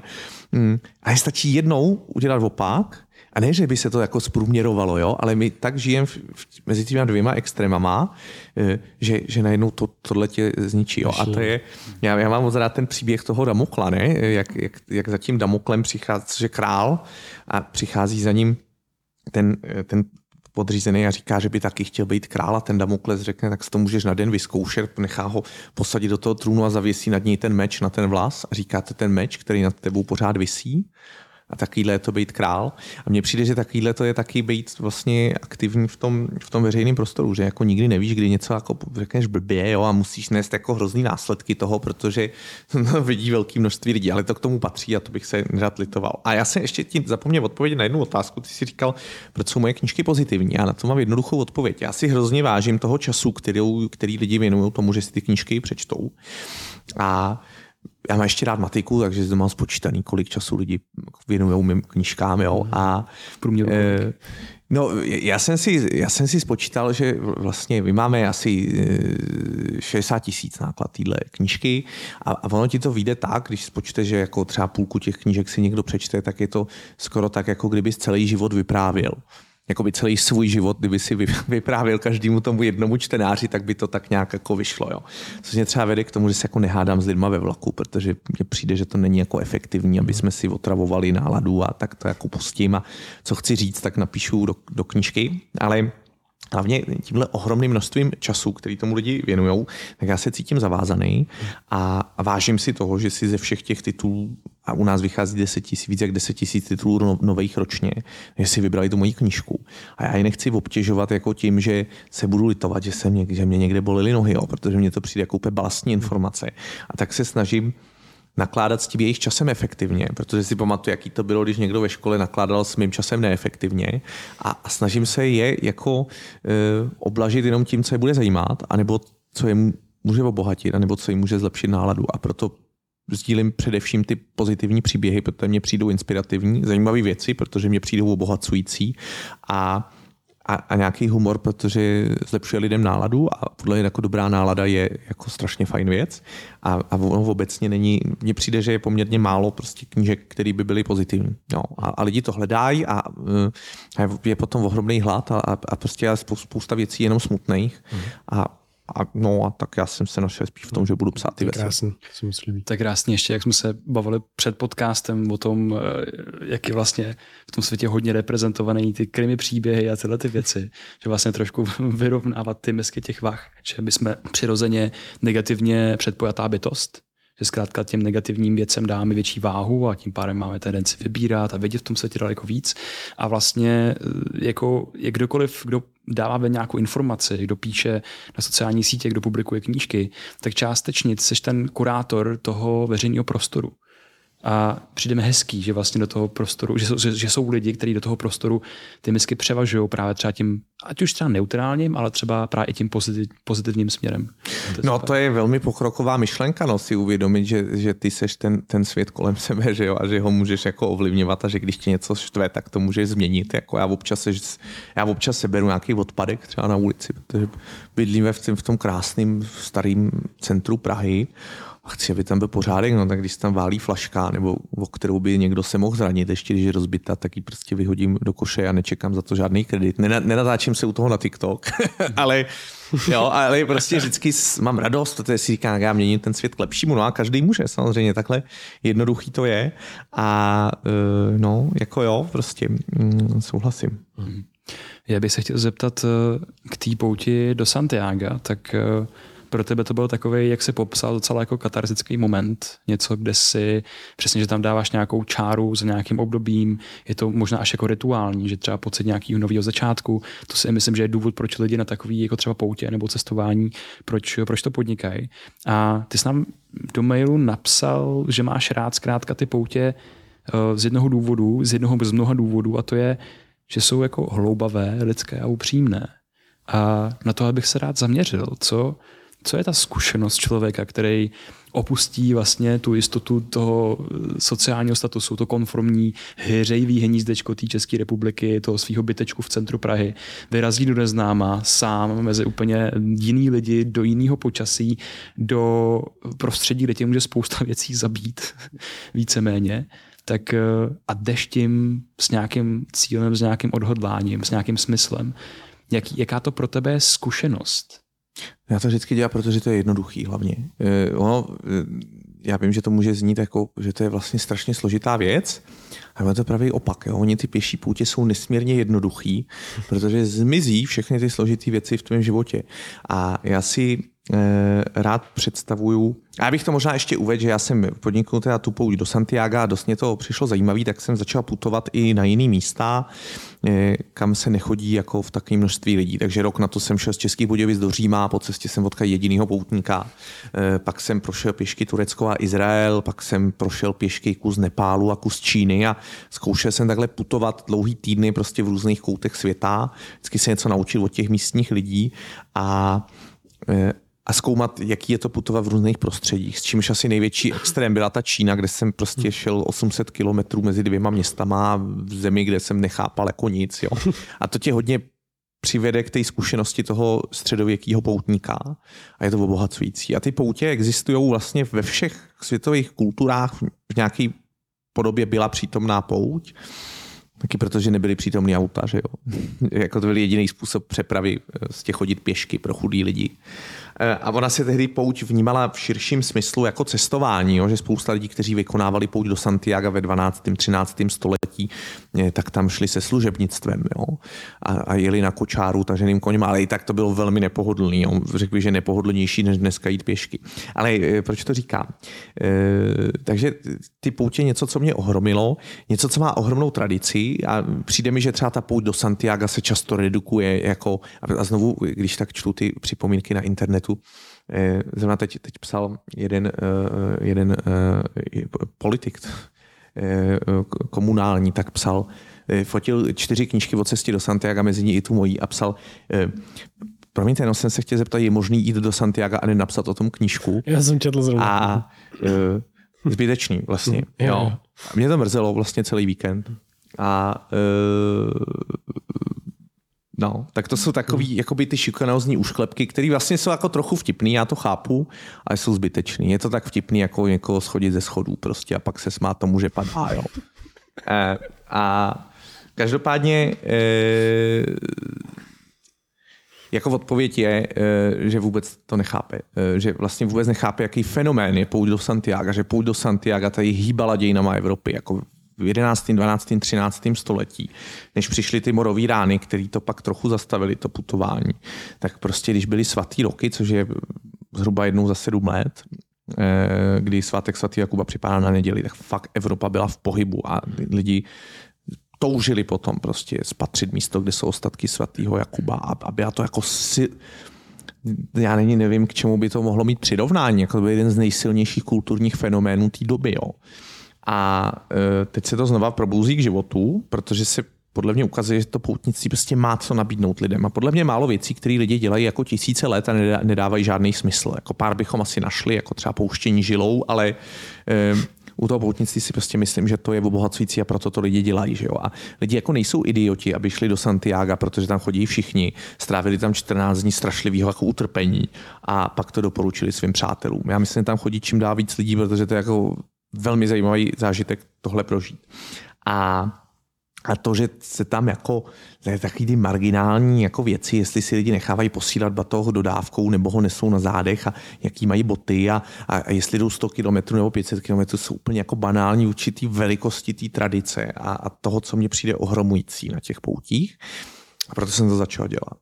A ty se ptal, uh, jako jestli vlastně to nebezpečí a spaní v přírodě a věci, co tě můžou zabít, jestli to než vyžaduje odvahu a tak. A já říkám, ne, on je to hrozně jednoduchý, protože najednou zmizí všechny ty problémy, které tady máš. Ty nejsi závislý na nikom. Uh, dneska mi měli přijít vy, vyměnit okna do mýho bytu a teď už tam jedeš a trneš prostě, jestli přijdou včas ty dělníci, jestli ti tam něco nerozbijou, jestli ti tam nenašlapou, uh, jo, jaký bude problém, uh, kolik to bude stát, když bude ten problém, o kolik se spozdějí, protože v loni, když mě měli, měli okna na druhé straně, jak se spozdili o měsíc a půl a uh, koncem listopadu prostě jsem neměl okna. no, ty nepříjemný. Ne, špa, jakoby jednu vrstvu oken špaletových jsem neměl. Blbý, jako v době té topné krize. No. A jenom tohle všechno zmizí. Hmm. A ty se jenom ráno probudíš někde v Nepálu, uh, hodíš si na záda batoh a víš, že celý den nebudeš dělat nic jiného, než že budeš pěšky. Budeš u toho potkávat lidi, možná. Uh, budeš si muset zařídit jídlo nějak, anebo taky ne, protože vydrží den bez jídla.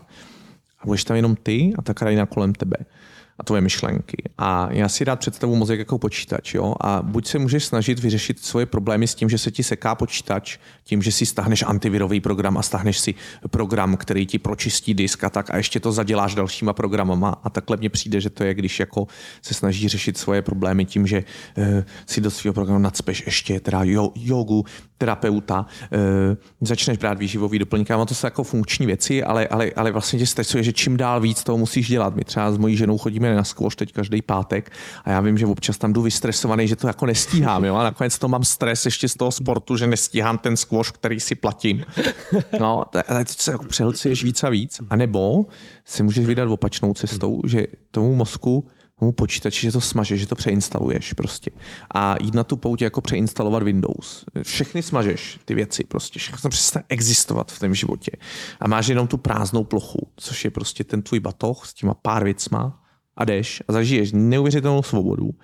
Najednou já si to představu tak, že když ten mozek má ten prostor, že ho nezatěžuješ příliš, tak on se tam začne to porovnávat, ty vzpomínky se ti náhodně vy, vybavujou a ty prostě nad, nad tím jako přemýšlíš, interiorizuješ to, jestli říkám správně to slovo, jo, prostě. E, a, a všechno se ti to tam tak porovnává a, a ty ani nepřemýšlíš aktivně. A vlastně to děje mimo děk. A to je kouzelný na pěších poutích. A kromě toho zažíváš svobodu, dobrodružství, pozoruješ tu krásu kolem sebe. A jak když si vzpomenu na všechny ty nádherné místa, kde se mě to štěstí chodit pěšky, jo, tak si říkám, že prostě můj život by nebyl kompletní, kdybych tohle nezažil. Ale zároveň je to věc, kterou nejde předat. Prostě člověk musí prožít. Mm-hmm. Ty jsi teďka popsal, jako kdyby trénování toho stahování si toho ohniska kontroluje zpátky, že jo? Protože v tom běžném světě ho máme tam všude jinde a záleží nám, nebo záleží, jsme závislí na tom, jestli nám teda přijdou ty okna, nebo kdo je nainstaluje kdy a tak.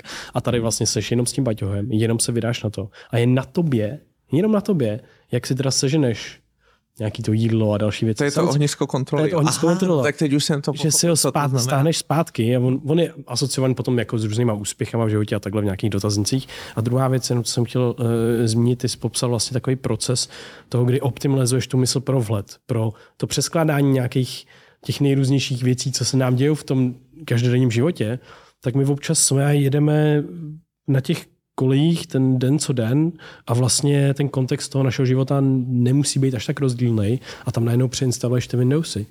A nemusíš se instalovat antiviry. Tak je myšlenka toho, že tvoje problémy víc myšlení nevyřeší. Že vlastně občas se musíme vydat do akce a mimo tu naší zónu, ehm, ten rámec, kde ty problémy normálně řešíme. Takže to, to, to vlastně hrozně hezky popsal něco, co nás dva baví v rámci jako kognitivních věd, kognitivní psychologie, kdy to přerámování toho obrazu, přeinstalování těch Windowsů je něco, co hodně člověka posouvá v kontextu nějakých jako vledů a vůbec jeho i smyslu a dalších jako věcí a poznávání. Na mě tak kouká ještě taková jedna, jedna, jedna, jedno téma a to jsou jaký se jako velký otázky života a jejich nějaký napojení na ty poutě, že když si vzpomenu na asi možná nejdůležitější dosavadní moment mýho života, tak je když jsem vyrazil na stop po Balkánu. Bylo mi 17, 18 a vlastně, protože jsem v té době byl ztracený trošičku, nevěděl jsem, co mám dělat, eh, klasická krize prostě na přelomu rozpívání a tak dál. A myslel jsem si, jak na té cestě, když strávím ten čas se svojí hlavou jenom, tak jak, jak tam konečně budu udělat tu inventuru a jak přesně resetuju ten systém a přijdu na ty velké otázky. No a předtím, než jsem odjel, tak jsem přespával tady v Praze u kámoše a uh, on mi večer před odjezdem pouštěl nějaký úplně stupidní sprostý song, který měl takový jako uh, takový sticky refrén hrozně. A bylo to úplně jako stupidní. A já pak chodím tím tou nádhernou přírodou té Bosny a, a přesně hodně jsem chodil pěšky, částečně jsem stopoval.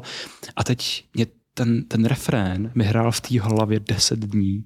A já jsem čekal, že tam budu, budu přicházet na tyhle na ty krásné věci. Skvělý. A tohle mi tam jako jelo v té hlavě. Ale vlastně nějaký ten, nějaký ten vhled, nějaká ta vlastně jako větší věc, tak se dělá někde na pozadí. Že vlastně jsem hmm. zažíval ty všechny jakoby věci, které byly hustý a, a vlastně pořád jsem je nevnímal jako tu velkou věc, která mi nějak má odpověď na tu otázku. A ta velká věc se objevila, až když jsem vlastně byl na té cestě domů, že jsem se vracel jako nějaký jiný člověk, že to nebylo teď mám toto zaměření, že to nebylo v té myšlenkové rovině, zaměřím se na to a to budu studovat tohle, co se tam částečně taky teda stalo, ale vlastně najednou jsem dostal nějaký vhled a možná jsem ochutnal i, i trošičku té svobody. Zjistil jsem nějaký, že jsem, že jsem mi jinak nastal ten můj hodnotový kompas na to, jak, jak se chce asi cítit ve světě vlastně. Že to hmm. chce jako napodobovat jako nějaký ty momenty na té cestě. A ta otázka zkrátka je, jak, jak třeba ty s pohledem své osobní zkušenosti, tak jak jsi zažil třeba nějaký jako velký momenty, velký uvědomění během těch svých cest? To je, to je moc zajímavá otázka. Já jsem měl to štěstí, že jsem o ní mohl mluvit se spoustou lidí, protože jak jsem teď putoval do Santiago po druhý, tak eh, jsem měl nějaké jako zkušenosti už s těma pěšíma poutěma. Ta cesta není ničím náročná, jo? ono je to rovinatý, prostě každých pět kilometrů tam máš kavárnu, takže tě to když si máš nějakou zkušenost, tak je to spíš jako odpočinkový pro tebe a máš celý dny na to, aby si spovídal s lidma a teď jsem se bavil s lidma o různých očekáváních, které od toho měli a tak. A přijde mi, že pokud si chceš tu pouť jako uh, užít a odnést si z ní jako uh, ty, ty hezké zážitky, takže je dost důležitý jako odhlédnout od toho konzumního vnímání věcí, který podle mě spočívá ve, ve, ve dvou jako typických věcech, které se hodně u lidí, který jsem potkával na cestě do Santiago, projevují. A to první je takový to transakční očekávání. Jako já tomu dávám nějaký čas a tak očekávám, že od té cesty něco dostanu zpátky, že se tady něco naučím. A jsem potkal jednu americkou novinářku na cestě, která to přesně takhle měla. Ona hodně byla zvyklá jako na tu efektivitu času, bylo pro ní hodně těžký si v tom prestižním médiu udělat prostě ten čas na to, aby do, eh, aby, aby do toho Španělska jako vyrazila, teď jako putovala a eh, při, při, aby byla v tenzi hodně, protože furt čekala, kdy teda přijde, kdy to, přijde. ta lekce a nechtěla o nic přijít a byla až moc ve střehu, podle mě. Jo? A my jsme si z ní dělali tak legraci, že jo? což je to nejlepší, co vlastně, podle mě je to zase nejlepší, co, co může být, je, že když se bereš moc vážně nebo něco bereš moc vážně, jak jsi obklopený těma fajn lidma, kteří si z tebe dělají trochu legraci a nemyslejí to zlé a tím ti nastavují to zrcadlo. Ale je dobrý, když to jsou tvoji blízký lidi a ne úplně cizí lidi. A druhá věc je, že nesmíš podle mě moc hodnotit ten svůj zážitek jako v konkurenci jiných lidí, což je další prostě jako definice toho konzumerismu, že si konkuruješ s ostatníma lidma, co se žerou oni, tak nezbyde na tebe. Že jo? A e, to často čtu, když lidi hodnotí tu cestu do Santiago, tak právě hodnotí, jako kdo si teda nechal vozit ten batoh a kdo ne, a kdo šel víc a kdo ne. A že když už tam začalo být posledních 100 kilometrů moc lidí, tak to najednou bylo na hovno. A podle mě, když dokážeš odhlédnout od těchto jako konkurenčních věcí, které jsou úplně irrelevantní, že jo, a mně je úplně jedno, proč tam jde někdo jiný, a mně je úplně jedno, kolik kilometrů jde někdo jiný, a dokážeš eh, nemít příliš očekávání a nemít pocit, že ti ta cesta musí něco vracet, tak tehdy je to pro tebe ten, ten krásný svobodný prožitek. A já se to začal docela brzo takhle vnímat. A když se mě lidi ptali, jako proč třeba jdu na tu pouť, já nevím, do Jeruzaléma, se říká, já nevím, mně to prostě přijde jako dobrý nápad. A Měl jsem pocit, že mi to vždycky něco přineslo. A tak jsem se vydával už bez otázek na ty cesty a e, jenom protože jsem věděl, že to je jako dobrý pro mě. Jako když chodíš cvičit, tak taky jako nekladeš otázku, proč dneska jdu cvičit. Jo? Víš, že ti to dělá dobře. Jo? Tak, a, e, no a to, takhle já se to měl s těma poutím. A, a pak v určitou chvíli to pro mě najednou byl vyčerpan téma, protože jsem takhle strávil asi půl roku putování pěšky po světě a už se začaly hodně jako opakovat ty situace tak jsem si dal pauzu jo, na, na, na čtyři roky a až pak jsem se vydal znova do toho Santiago. No ale je to hrozně jako důležitá součást mého života. Já už nedokážu jako říct, co jsem se naučil na těch pěších poutích a, a, a co tím, že jsem starší, protože ty poutě jsou nějakých jako deset let mého života, takže jsem s tím tak jako vyrost. Přijde mi, že prostě spousta lidí, který znám, který nějakým způsobem eh, jsem potkal a typicky na té cestě do Santiago, protože tam máš ty lidi, kteří jsou na pouti a může se s nima bavit, tak strašně moc z nich to vnímalo jako hrozně důležitou součást hmm. svého života. Ty jsi mi dal eh, eh, hrozně, dobrou, hrozně dobrý eh, nápad. Mám jediný plán, který mám na cestu do Jižní Ameriky, kterou plán, plánujeme vlastně, ale pak jako se rozdělíme, budeme cestovat sami, tak já jsem tam měl, že budu chodit na salsu, že budu chodit tancovat že budu se snažit žít nějaký normální život, ale budu chodit ještě do knihoven. to je, ano, hrozně, to je hrozně hezký. Musíš se naučit španělsky, ale nejdřív. Nemusím, já budu jen koukat na lidi. no a to, to se mi hrozně moc líbí, ta, ta normalita vlastně toho, že vlastně jako někam jdeš a nemusíš mít ty velké očekávání, jo, teď zažiju tohle, to se mi transformuje můj život a další věci. Možná se to stane, možná taky ne. Hele, eh, ještě zpátky k té cestě. Já jsem četl na tvém Facebooku, že tahle ta knižka je jiná. Čem je jiná než ty tvoje ostatní knížky? Protože si popisoval, jaký máš záměr s tou knihou a že máš pocit, že se ti to konečně povedlo. Víš, já vlastně všechno to, o čem teď mluvím, jako ty, ty přesahy těch pěších poutí a tak, tak, tak jsem vnímal jako už dávno a snažil jsem se to ve svých prvních třech knížkách, které jsou o chození pěšky, jak se to snažil předat a mám pocit, že se mě to jako nepovedlo. Jo? Že se člověk furt zdokonaluje v tom psaní a učí se vyjádřit líp a získává nějaký nadhled. A já jsem furt měl pocit, že jsem až moc se snažil ty, ty, ty první tři knížky napsat jako humorný, eh, což mělo svůj důvod. Jo? A je to přesně ten důvod, který jsem popisoval, že jsem si říkal, tak ty lidi prostě tomu věnují svůj čas, tak ať, ať jsou veselí. Já jsem mladý, já jim nemám, nemám něco poučovat, tak ať, ať se zasmějou prostě. Jo? A a teď jsem nějak začal eh, vnímat tu cestu do Santiago, že pro mě má určitou jako fatální pozici v mém životě a eh, jsem tam nesmírně zajímavý lidi na té cestě, kteří se věnovali tomu tež, co já. A najednou prostřednictvím těch lidí a jejich slovy jsem mohl vysvětlit, eh, co ta cesta přináší mně, aniž by to bylo Jajánkovský, protože o tom najednou vypráví ty různí lidi z různých koutů světa, kteří se tam zamýšlejí nad životem, vyprávějí mě ty svoje příběhy a vypráví mi, co pro ně ta cesta znamená v jejich životě. A díky tomu eh, je to první knižka, kde jsem dokázal popsat tu pěší pouť tak, jak jsem chtěl a kde věřím, že jsem dokázal jako postihnout nějaký přesah, který to pro mě má. A zároveň je ta knižka výrazně osobnější, protože tam píšu prostě o věcech, které bych ještě před čtyřmi roky považoval si za příliš osobní na to, abych eh, o nich psal.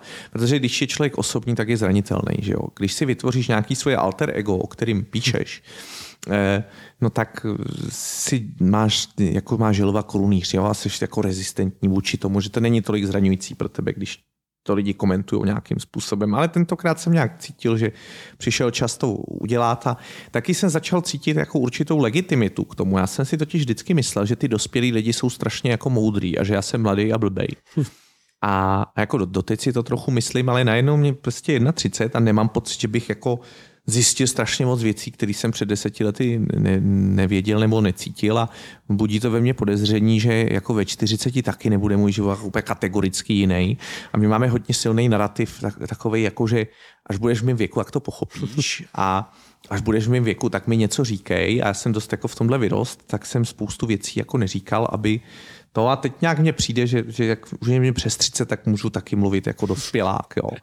A, eh, no a tohle všechno jsem tam jsem tam napsala a mluvím tam o svém tinitu a mluvím tam o, o nějaký smrti svých příbuzných a ta knižka není smutná. Ta, ta hmm. knižka je vlastně plná naděje a ta knižka je o lidech, kteří se vypořádávají s nějakým těžkým životním obdobím a, a řeší to nějakým způsobem což v tomhle případě je zejména to, že se vydali na pěší pouť a zažívají tam spolu strašně krásný, důvěrný okamžiky, eh, plný lidskosti, protože na sebe mají čas. Ale je nejkrásnější na tom putování, že ty lidi na sebe mají čas, protože vědí, že spolu půjdou ještě týdny a tak mezi nimi vznikají nějaký vztahy eh, a, a taky mezi nimi vzniká jako spousta humorných situací a vlastně celé to poselství té knížky eh, za mě je to, že, eh, že každý má nějaké své problémy, ne vždycky o nich mluví na potkání a eh, že každý někdy hluboko jako zůstává hrozně lidský, ale prostě někdo to má v životě tak těžký, že se musí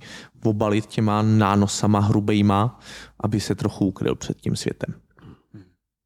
Takový odloupávání cibule. No, jako tak, přesně tak. Tak to je. Já bych se chtěl zeptat, protože ty jsi, ty jsi procestoval a máš jako fyzickou zkušenost s, s mnoha kulturama. Tak eh, při, tom, při těch návratech do Čech, jestli jsou nějaké věci, které se sebou, řekněme, vzal, které s tebou zůstaly, že ti připadalo, že někdo něco udělá dobře, nebo někdo, někdo udělá dobrý jídlo, někdo má dobrý zvyk, nebo nějaký člověk ti vyprával nějakou mm. věc. Tak eh, jestli máš takové věci, které se s sebou vzal do svého života?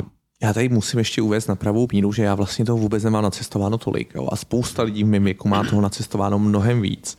Ale já si myslím, že to je trochu jako chození na houby. Někdo, můj děda vždycky chodil na houby, nachodil 20 kilometrů v lese a nic nenašel. A moje babička prostě, ta vždycky šla kilometr po cestě, nelezla do těch houštin a vždycky to viděla z té cesty, ty, hou, ty houby. A myslím si, že s tím cestováním je to podobně, že eh, někdo cestuje eh, proto, aby toho viděl co nejvíc a schromáždí ohromující množství věcí, které viděl. A, a někdo třeba toho nenacestuje tolik, ale všímá si těch věcí, které jiní lidi přehlédli, těch hub. Jo? A já věřím, že jsem se tohle naučil ve svém životě a že mě to naučili ty pěší poutě, protože se vůbec nic neděje. Jo? Když, když jsem procházel Turecko, já jsem chodil po silnicích, já jsem vlastně čtyři týdny šel v červenci v Turecku po silnici. Jo? Bylo 40 stupňů naprosto běžně mým jediným kontaktem se světem mimo Turecko tak byla čtečka Amazon Kindle 3, která měla tehdy nějaký GPRS připojení na internet, takže se mohl surfovat na té čtečce, ale představ si, jaký to surfovat na černobílé čtečce. Jakoby. A to, bylo, to byl rok? Uh... No to byl rok, já nevím, to 2013 třeba, ale tehdy jako nebyl internet v mobilu běžná věc, jo? nebylo běžný si kupovat místní simku a a ty jsem zatím neměl internet, jo? Nebo jsem měl jenom ten internet v té čtečce, kde jsem se třeba podíval na předpověď počasí, jo? ale to bylo celý. A, a tam se nic neděje. Jo? A, a, a určitě to pozorovat svět, protože zejména můj mozek nevydrží jako čtyři týdny nic nedělat. A tak pozoruješ ty detaily a pozoruješ ty lidi a pozoruješ, jak kdo pije čaj a jak se kdo tváří. No a věřím, že mě to naučilo jako tyhle ty perličky sbírat. A já mám takový heslo, že od každého národa, který poznáš, z každé země si můžeš odvést jako jednu věc, aspoň jednu věc do svého života. Každý jednu takovouhle věc má. A to buď tím, že to hrozně moc takhle chceš mít, nebo že to hrozně moc takhle nechceš mít. A e, já od, jako z každé země jsem si odvez něco. Jo. Třeba z Nepálu jsem si odvez upřímný obdiv k tomu, jak lidi umí být vynalézaví, když žijou v nesnadných podmínkách. A Nepáci mají úplně neuvěřitelný nadhled. A je to strašně těžký, protože ta země jako má hrozně, kromě toho, že je velmi chudá, je to jedna ze 30 nejchudších zemí světa, tak ještě má hrozně nepříznivý relief, že tam je strašně těžký prostě postavit silnice, tam jsou neustálí sesuvy půdy, furt musíš chodit do těch kopců. Jo. A, a prostě Nepáci si dokázali vyvinout takový nadhled, že uh, že se tak jako přijímají totálně fatalisticky všechno. Já jsem třeba viděl sesuv půdy, který zablokoval silnici na dva dny a tak ty lidi vylezli z autobusu, sedli si prostě na ty kameny a čekali prostě a usmívali se, povídali si, zpívali prostě, tancovali, jo. Hulili trávu, on taky hodně mladých lidí hulí trávu v Nepálu a byli úplně v pohodě. Jo. To- U nás by si o tom mluvil ještě pět let, jako jak si strávil na D1. Tyjo. Dva dny, jako kvůli sesuvu půdy. Jo. Si nedovedu představit, co by se na té D1 odehrálo. A, eh, a tam jsou lidi úplně v pohodě a to je inspirativní. A nebo jsem si, já nevím, v Turecku mě zase přišlo hrozně zajímavý, eh, jakou upřímnou radost umějí mít třeba i starý lidi, jo, který u- u nás mám často spojený a naštěstí nejsou takový všichni, ale často ty starý lidi, kteří už věci bolejí, mám spojený s, něk, s nějakým nihilismem, který, který vidím a blbou náladou a v tom Turecku jsem potkal takový staříky, prostě strašně dobře naladěný, jako který žertovali se mnou, jo.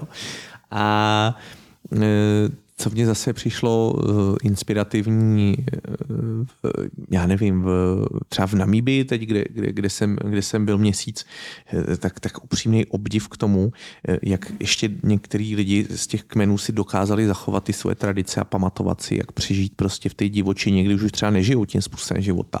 A a, a to, jak jde přežít, jako jak, jak málo toho potřebuješ. A já vím, že tohle všechno zní jako hrozně banálně, to jsou takový floskule, co říkám, jenomže abys to fakt zvnitřnil, jo, tak to musíš vidět na vlastní oči. A to je takový to, proč jako nejde se zeptat babičky, co tvojí, která celý život byla spokojená, má pět dětí, je zdravá prostě a, a vždycky se měli rádi s dědečkem a jsou 50 let spolu, tak proč nestačí jako za ní jít a zeptat se jí, jak žila svůj život a udělat všechno stejně? Já nevím, no, protože člověk prostě je taková blbá povaha, že si na to všechno musí přijít sám, aby, aby to zvnitřnil. A já vím, že ty lidi mají pravdu v tom, co mi říkají, ale, ale prostě si na to potřebuješ přijít sám a, a, v tomhle je úžasný to pozorování těch lidí v těch různých koutech světa.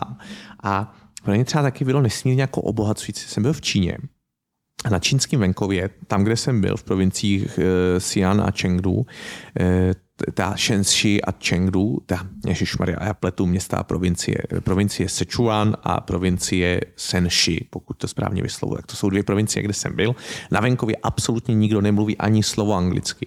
A oni Číňani ještě mají hrozně bohatou e, slovní zásobu, jako čínština, takže čínština má svoje slovo i pro ty mezinárodní věci, jako je internet, mobil a tak. Hmm. Že ty prostě se nedomluvíš ani těma mezinárodně srozumitelnýma slovama. A zároveň byli ti venkovaní velice přátelský a brali si mě k sobě domů, ale doslova tak, že mě chytli za ruku a naznačili mi, ať jdu s nima. A oni i ty gesta jsou jiný, takže vy si nerozumíte ani těma gestama, jo? protože ty gesta se provádějí jinak než u nás. Když naznačí, že se chceš napít, tak to nikdo nepochopí, protože v Číně se pije takhle. A ty jsi s těma lidma, se kterými fakt jako nejde komunikovat slovy. Eh, a je to mnohem víc obohacující, než být s někým na Balkáně, kdo mluví jako trošku anglicky, trošku rusky a teď tam mluvíte o tom, kolik stojí pivo a kde je lepší pivo a taky ten úplně jako hrozný small talk, jo, který tě ničím neobohatí. A najednou tam jste, mlčky, usmíváte se na sebe, ty jsi u někoho doma. A, a prostě komunikujete jenom na úrovni nějaký té empatie a ty poznáváš, že i když ty lidi vypadají úplně jinak, než ty mluví jiným jazykem, vyrostli v úplně jiné kultuře, tak mají nějakou máte něco jako společného, že? A to je ta lidskost, prostě, na kterou si nejvíc podle mě sahneš tehdy, když jsi s někým, s kým nemůžeš sdílet ty slova. A je to vlastně krásný, krásný obohacující zážitek, který já mám moc rád ve svém životě. To, že jsem byl pět týdnů v Číně mezi lidmi, kterým jsem nerozuměl ani slovo, netušil jsem, co se kolem mě děje. Často jsem byl naprosto ztracený, chodil jsem jenom po silnicích, jednak jsem to nějak zvládnul, jo, což taky je taková prostě zkouška vytrvalosti. Ono mi ani nic jiného nezbylo, protože já kdybych se rozhodl, že se vrátím, tak já nevím, jak bych to udělal. Já ani nevěděl, kde jsem byl. Jo. To je fakt těžký si představit, ale já jsem prostě šel po jedné silnici mezi dvěma městama a když jsem se ztratil v nějakém velkém městě, jak jsem fakt šel podle kompasu z města ven a, a vůbec nevím, co bych, já bych nedokázal ani sám na sebe zavolat policii. Jo. Jsem neměl jako připojení k místní síti, neměl jsem jako nic. A byl jsem, ale takhle to měli ty středověký poutníci, že jo? Oni jakmile opustili hranici svého království, jak už nerozuměli jazyku, jo? Hmm. A, a je to zajímavý prostě takovýhle zážitek v životě mít a jsem, jsem za to hrozně vděčný. Mm-hmm. Jak ta knížka právě Pěšky mezi buddhisty a komunisty, tak To je pro mě jako asi nejoblíbenější jako z Moje taky, moje taky. z tvojí série. Vy jste to fakt četli, jo? Jo, Kluci, jo. to nemusí, tak to, je, to mi moc Jo. lichotí. Já to dostávám každý Vánoce od mamky. Jo, a já taky, a já taky. Já si pamatuju z té knížky prostě přesně ten příběh toho, jak se najednou objevil prostě v obýváku, kde tam měli otevřený nějaký vesnici, měli tam otevřený ty dveře a takhle a teď se najednou prostě byl v obýváku nějaký čínský rodiny a koukal jsi tam prostě na televizi nebo no. něco. To prostě Já vím, že znělo to tak vtipně. úplně jako absurdní, Jo, no, no. ale on to fakt všechno stalo, co píšu v těch Jo, knížkách. hustý, hustý. A ono, když, se, když analyzuješ ty jako příběhy, které tam píšu, tak ono není, není, není nic nepravděpodobného ani neuvěřitelného. Není o tom, jak jsem vytáhnul dítě ze splavu a jak jsem se zachránil spod kol auta. To jsou úplně jako běžný setkání, který ale já popisuju jako něco výjimečného, protože je takhle vnímám. A já věřím, že se mi povedlo trochu si zachovat ty dětské oči Mhm. toho dítěte, který se všemu diví. A a já tak jezdím a divím se, no, a, a, a píšu o věcech, které mě jako udivují, že jo. Tak, takže eh, ty popisuju ty běžné situace jako něco výjimečného. A to si myslím, že pokud se mně něco jako daří v, v tom psaní, tak je to popisovat ty běžné situace jako něco výjimečného, no. Ale teď jsem se pochválil a to je, to je blbý, že vždycky se chválit, to, to to je, je super. Tady hrozně se, tenkej let, my to, my to, My se chválíme často my, navzájem. my to podporujeme chválení. Můj otec, můj otec mě to naučil teda. to bylo. Já myslím, že se, že se nechválíme dost naopak. Přesně Eh, tak. Jenom, jenom, jenom jeden takový uh, notička k tomu. Uh, zase se mi propojuje ten svět toho minulého podcastu s tím Brettem Weinsteinem.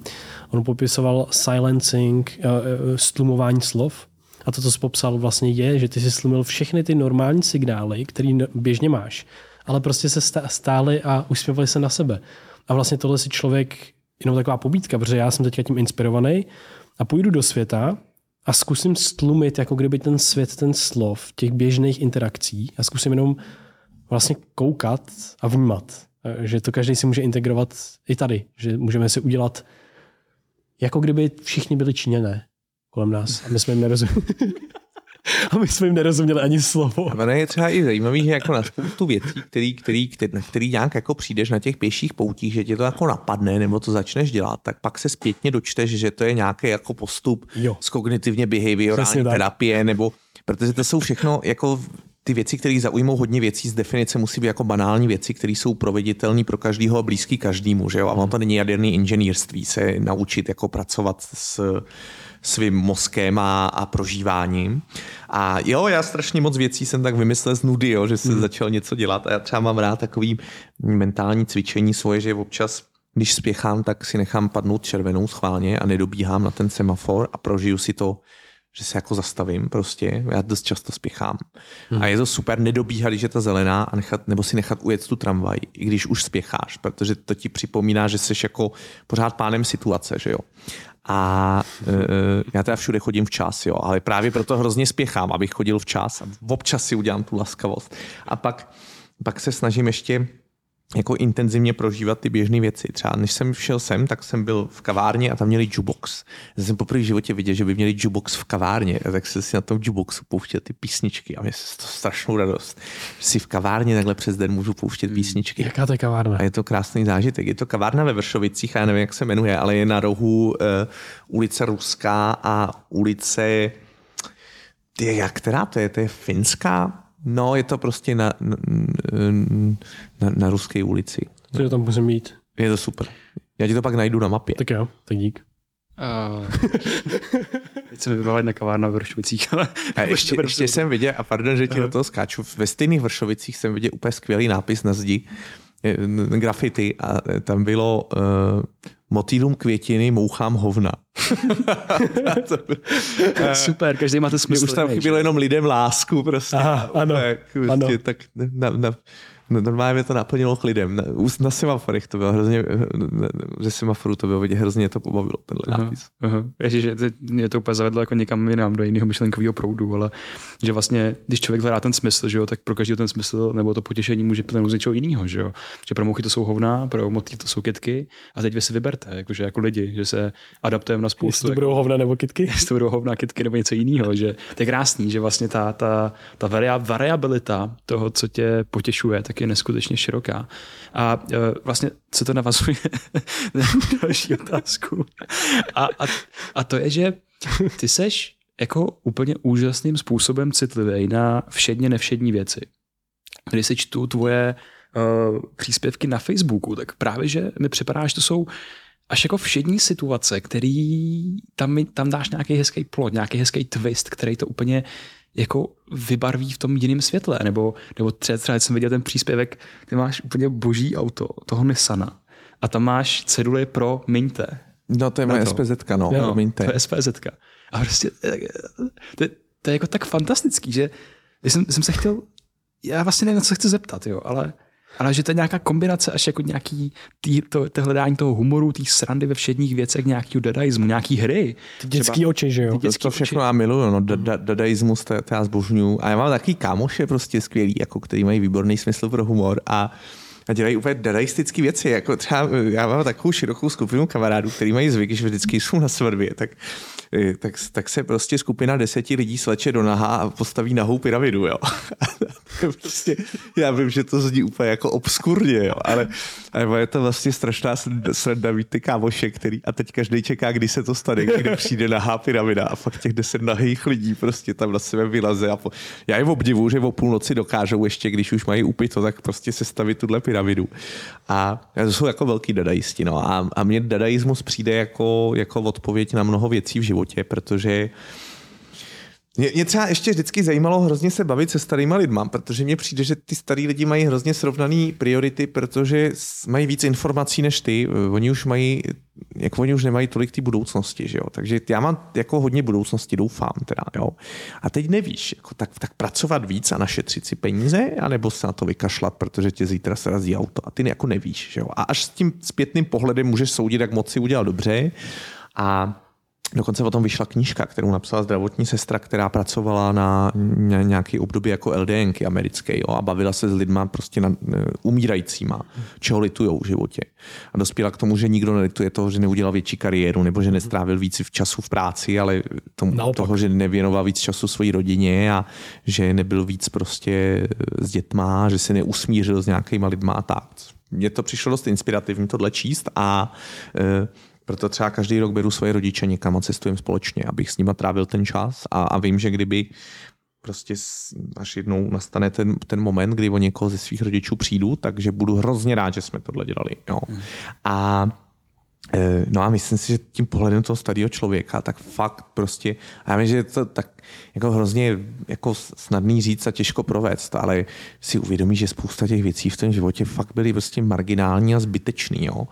A, a, že to, co dneska ti přijde jako strašný problém, tak, tak za týden už, už bude jenom prostě vzpomínka na překonaný problém, nebo si na to ani nevzpomeneš a, a ten dadaismus, že prostě hledáš příležitost udělat ve veřejném prostoru nějaký vtip nebo se z něčeho zaradovat nebo prostě udělat něco náhodného, tak je hrozně fajn a já se snažím tím vybočit z té pravidelnosti. Jak mám přednášky dlouho, já vím, kde budu za půl roku. Jo? A když se podívám hmm. do kalendáře, tak ti řeknu, kde budu 14. února prostě.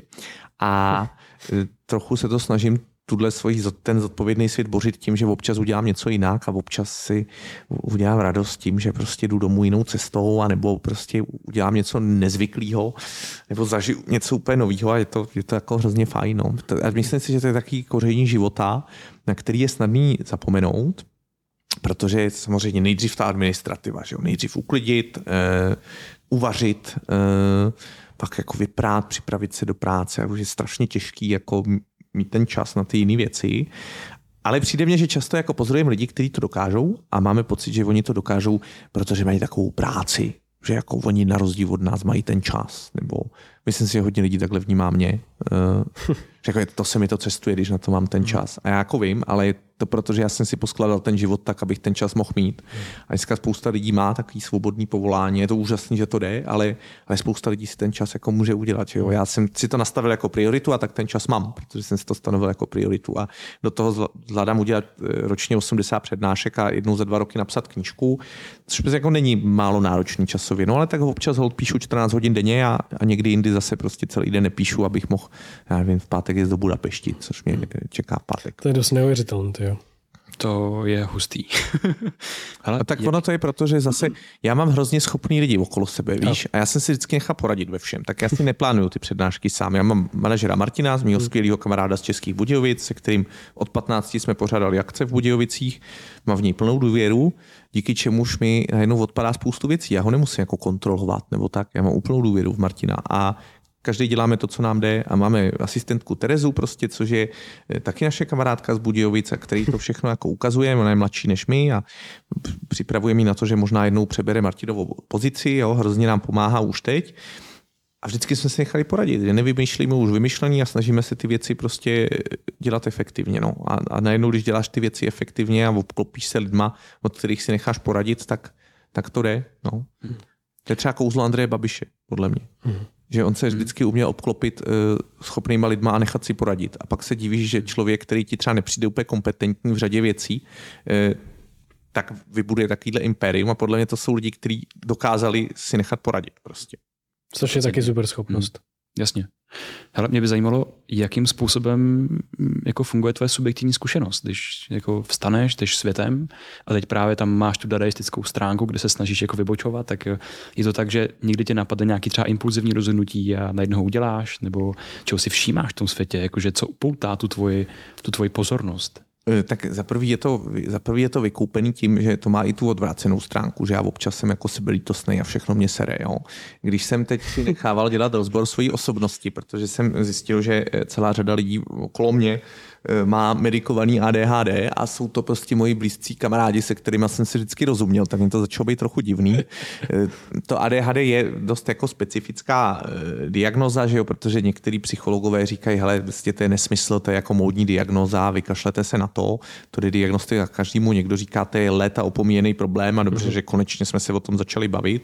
Já věřím, že pravda bude někde uprostřed. Každopádně, když jsem se jako zabýval tímhle, vydal tímhle směrem, tak jsem se nechal zpracovat, zpracovat ten psychiatrický posudek. Jo. Ty jdeš k psychiatričce, ona ti udělá sérii nějakých testů a, a vyšlo mi, že mám eh, problém s regulací emocí, eh, což hmm. jako jednoznačně je pravda. A eh, já prožívám ty intenzivní pozitivní emoce, hmm. které převládají naštěstí. Taky prožívám ty intenzivní negativní emoce, takže já občas jsem fakt. A naštěstí není tak, že bych jako depresivně ležel v posteli, ale občas se strašně rozčiluju, často při hmm. řízení. A, eh, a občas cítím úplnou bezmoc, když se snažím něco jako zařídit a nejde to a není to hotový hned a tak. Takže to je prostě druhá stránka mojí osobnosti, se kterou se snažím pracovat, kterou se snažím přijmout a já si myslím, že neexistují v životě člověka moc vlastností, které jsou jenom dobrý nebo které vždycky jsou ti k užitku. Jo. Takže jsi empatický, ano, to hezký prostě být empatický. Na druhou stranu tě pak strašně zdrtí, když se někomu kolem tebe jako děje něco zlýho, že jo. Já nevím, seš uh, pracovitý, no ale pak to má tu odvrácenou stránku, že často držíš za ostatní a, zanedbáváš svoji rodinu jo? a tak dále. Prostě nic není jenom pozitivní a zároveň asi nic není jenom negativní. No a tak e, takhle to mám no a, e, a, a prostě se snažím, protože mě štvou tyhle ty downs, jako tyhle e, prostě okamžiky, kdy nemám úplně kontrolu nad svýma emocema a, a já často to vím, že to racionalizuju, říkám stoláďo, to není takový problém, jako, že nemáš okna doma, jo? To není takový problém, to je v pohodě, to se vyřeší prostě. Za měsíc už se tomu budeš smát, ale cítím tak hlubokou bezmoc v tu chvíli, že prostě jsem nasraný jako hmm. a, a smutný a lituju se.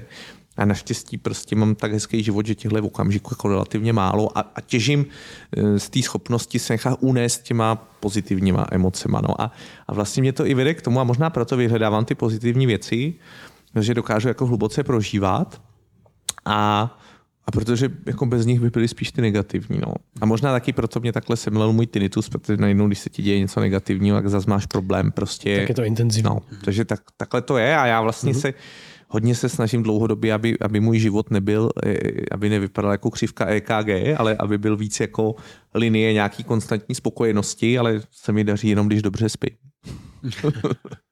Ty jsi řekl, když dobře spíš a předtím, když jsme začali nahrát, tak jsi mluvil o nějakých možná jakoby insomniš stavech, že něco, když jako nemůžeš usnout a ty jsi to obrátil jako ve svůj prospěch. Mohl bys jenom krátce poznamenat k tomuhle. Co to má potom za výsledky? Já mám, já, jo, tak já často ne, nemůžu spát, ale řekl bych, že vlastně tak v rovině, jako co zažívá každý člověk, že nikdy nemůžu usnout. Já nejtěžší pro mě je, že já často přijíždím v noci z přednášek a já mám hmm.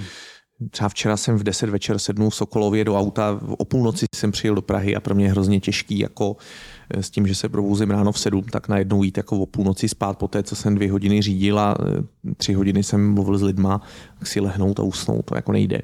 Tak já si většinou jdu někam ještě sednout na hodinu, dát si jedno, jedno pivo, nebo, nebo si sednu doma, něco si čtu, ale si napustím vanu, ale e, občas jsem fakt jako, že nemůžu usnout. A často jako v novém prostředí, jo, že třeba já jsem teď jel do Varšavy a spal jsem v kapsulovém hotelu jo, a to pro mě byl tak jako vzrušující zážitek a tolik nových věmů, že jsem tam procházel po tom varšavském getu bývalým, který jsem vždycky chtěl vidět. A tolik to bylo jako nových věcí, že jsem prostě nedokázal jako usnout potom, když jsem si lehnul do té kapsule. Já tak se snažím tenhle čas navíc využít vždycky k něčemu, co bych e, jindy neudělal. A ta noc je, nád, to je nádherná věc, jo, noc. Já miluju noci, protože utichne ten život kolem. Je to takový čas, který získáváš navíc, nikdo tě neruší.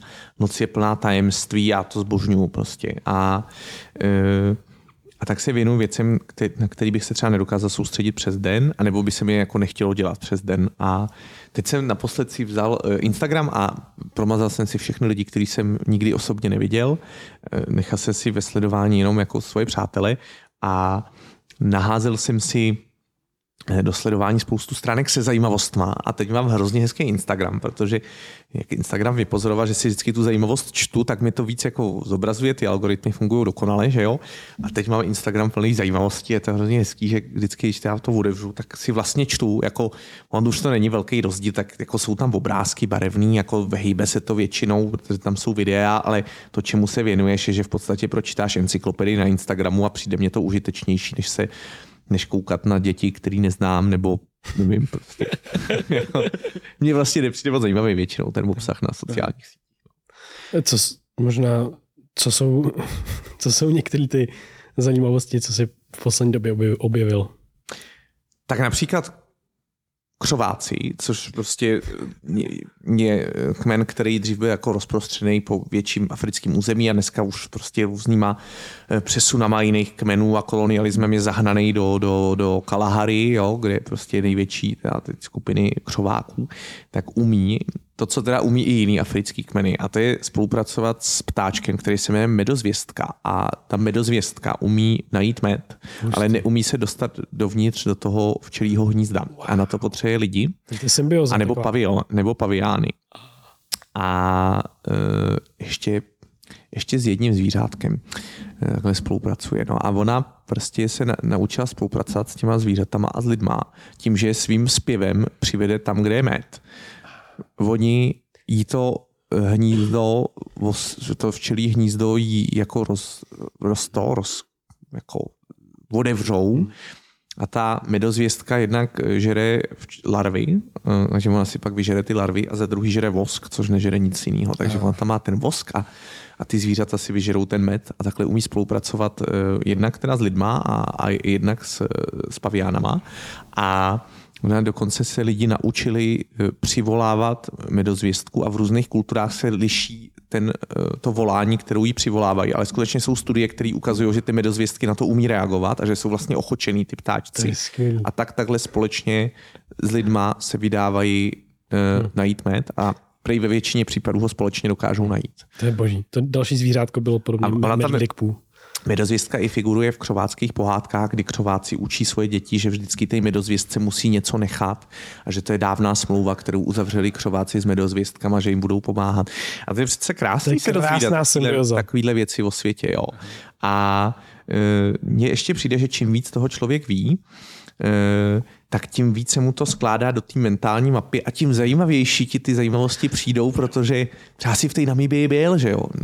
A, a, a, tak se ti jako skládá ta mapa toho světa, to mě, to mě strašně baví. A to je nejkrásnější věc na psaní knížek, že hodně čteš díky tomu, protože si musíš načítat ty zdroje a já se toho vždycky tolik dozvím, když, když, píšu, když píšu knížku. Hmm No a prostě, jak mě to zajímá, tak já si pamatuju všechno, co mě zajímá, že já si nepamatuju jména, prostě to vždycky zapomenu. Strašně od věcí si nepamatuju. Já si často nepamatuju, kde jsem zaparkoval třeba. Proto mám ve svém autě AirTag a často fakt musím hledat. A jednou se mi stalo, když jsem ještě bydlel ve Vršovici, že jsem ztratil svoje auto. A já jsem zcela vážně, já jsem si zapomněl, kde jsem zaparkoval. Ale takovým způsobem, že jsem si nedokázal vzpomenout, kde to auto je. A no, tu parkovačku máš docela velkou, že jo? A v parku, ve Vršovicích se dost blbě parkuje, takže jsem často parkoval třeba pět ulic od nás. Mm. Jako, a, a jsem fakt jsem říkal, já to auto budu muset jít hledat ulici po ulici. Jako. A pak jsem, ho, pak jsem ho našel, protože jsem nepotřeboval jet autem jo, několik dní, tak jsem to nechal být. A pak jsem našel, že někdo vyfočil do, do nějaký skupiny mojí SPZ a díky tomu jsem zjistil, kde parkuju. tak jsem si tam to auto mohl vyzvednout. Jaký ikonický, takže... No, a jinak ve všem mám AirTagy teď a to je skvělá věc, mm. když nemůžu najít klíče. Já vždycky vycházím z domu a nemůžu nic najít. Prostě peněženka, klíče, jak mám. Peněžence mám AirTag, v klíčích mám AirTag, takže si tam můžu pustit ten zvuk, jo. V batohu mám AirTag, takže si najdu batoh, pak to takhle všechno poskládám. A co když ztratíš AirTag? Nevíš, co je AirTag? Ne, co když, co když ho ztratíš? E, když ztratíš AirTag, no, jako no tak že... vidíš tu jeho polohu, že jo, to je skvělý. když ztratíš point, s AirTagem, tak je můžeš najít. A když ztratíš ten AirTag samotný, tak ho můžeš vystopovat. A když ztratíš telefon? I, tak ho můžu prozvonit svýma chytrýma hodinkama. To wow. už je všechno vymyšlený. Ale mám skvělý příběh, jak jsem ztratil telefon v Kanadě a to já jsem velkým fanouškem sociálních sítí. Ono to vyznělo hrozně negativně, ale protože ona ta myšlenka, že spojíme lidi po celém světě, bohužel vede k tomu, že jako teda podle mě nikdo není připravený na to slyšet názor tak široký skupiny lidí jako na, na svůj život, což není moje myšlenka, to jsem někde vyčet nebo slyšel, ale zároveň jako je to úžasné, že najednou jde realizovat věci, který by jinak absolutně nešlo provést. A mně se stalo to, že jsem si koupil nový telefon, protože měl dobrý foťák a s tím úplně novým telefonem jsem vyrazil do Kanady a jsme čtyři týdny chodili po Kanadě a jsem poslední den, kdy už jsme měli dojít trek a odjet na letiště, tak v odlehlých horách, mimo značenou trasu, mi ten telefon vypadá, jsem ho ztratil. A dvě hodiny jsem ho hledal, nenašel jsem ho a jsem říkal, tak co se dá dělat, prostě tak tu zůstane pohřbený mezi kamením. A e, já jsem ještě ztratil v leteckém režimu, e, e, v, let, v leteckém režimu asi s 5% baterky. Jo.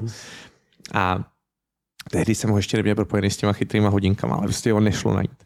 No jenom, že on ten telefon, a to dělají nový iPhony, tak než umřel, tak prostřednictvím Bluetooth a tam nebyl mobilní signál, jako stovky kilometrů kolem nebyl mobilní signál. A on prostřednictvím Bluetooth se nakontaktoval na jiný iPhone a řekl tomu svýmu bratříčkovi, jako hele kámo, já tady jsem měl nějaký otřes, tady ležím na místě, prostě dobí, vybíjí se mi baterka a možná jsem ztracený, tak až budeš na internetu, tak nahlaš moji polohu. A to ty nový iPhony umějí. Cože? A to je cool. Díky tomu ten telefon, ač byl v leteckém režimu a e, nebyl tam mobilní signál, tak najednou já na letišti, když jsem se k němu připojil jenom, aby ho zablokoval, tak jsem viděl jeho polohu.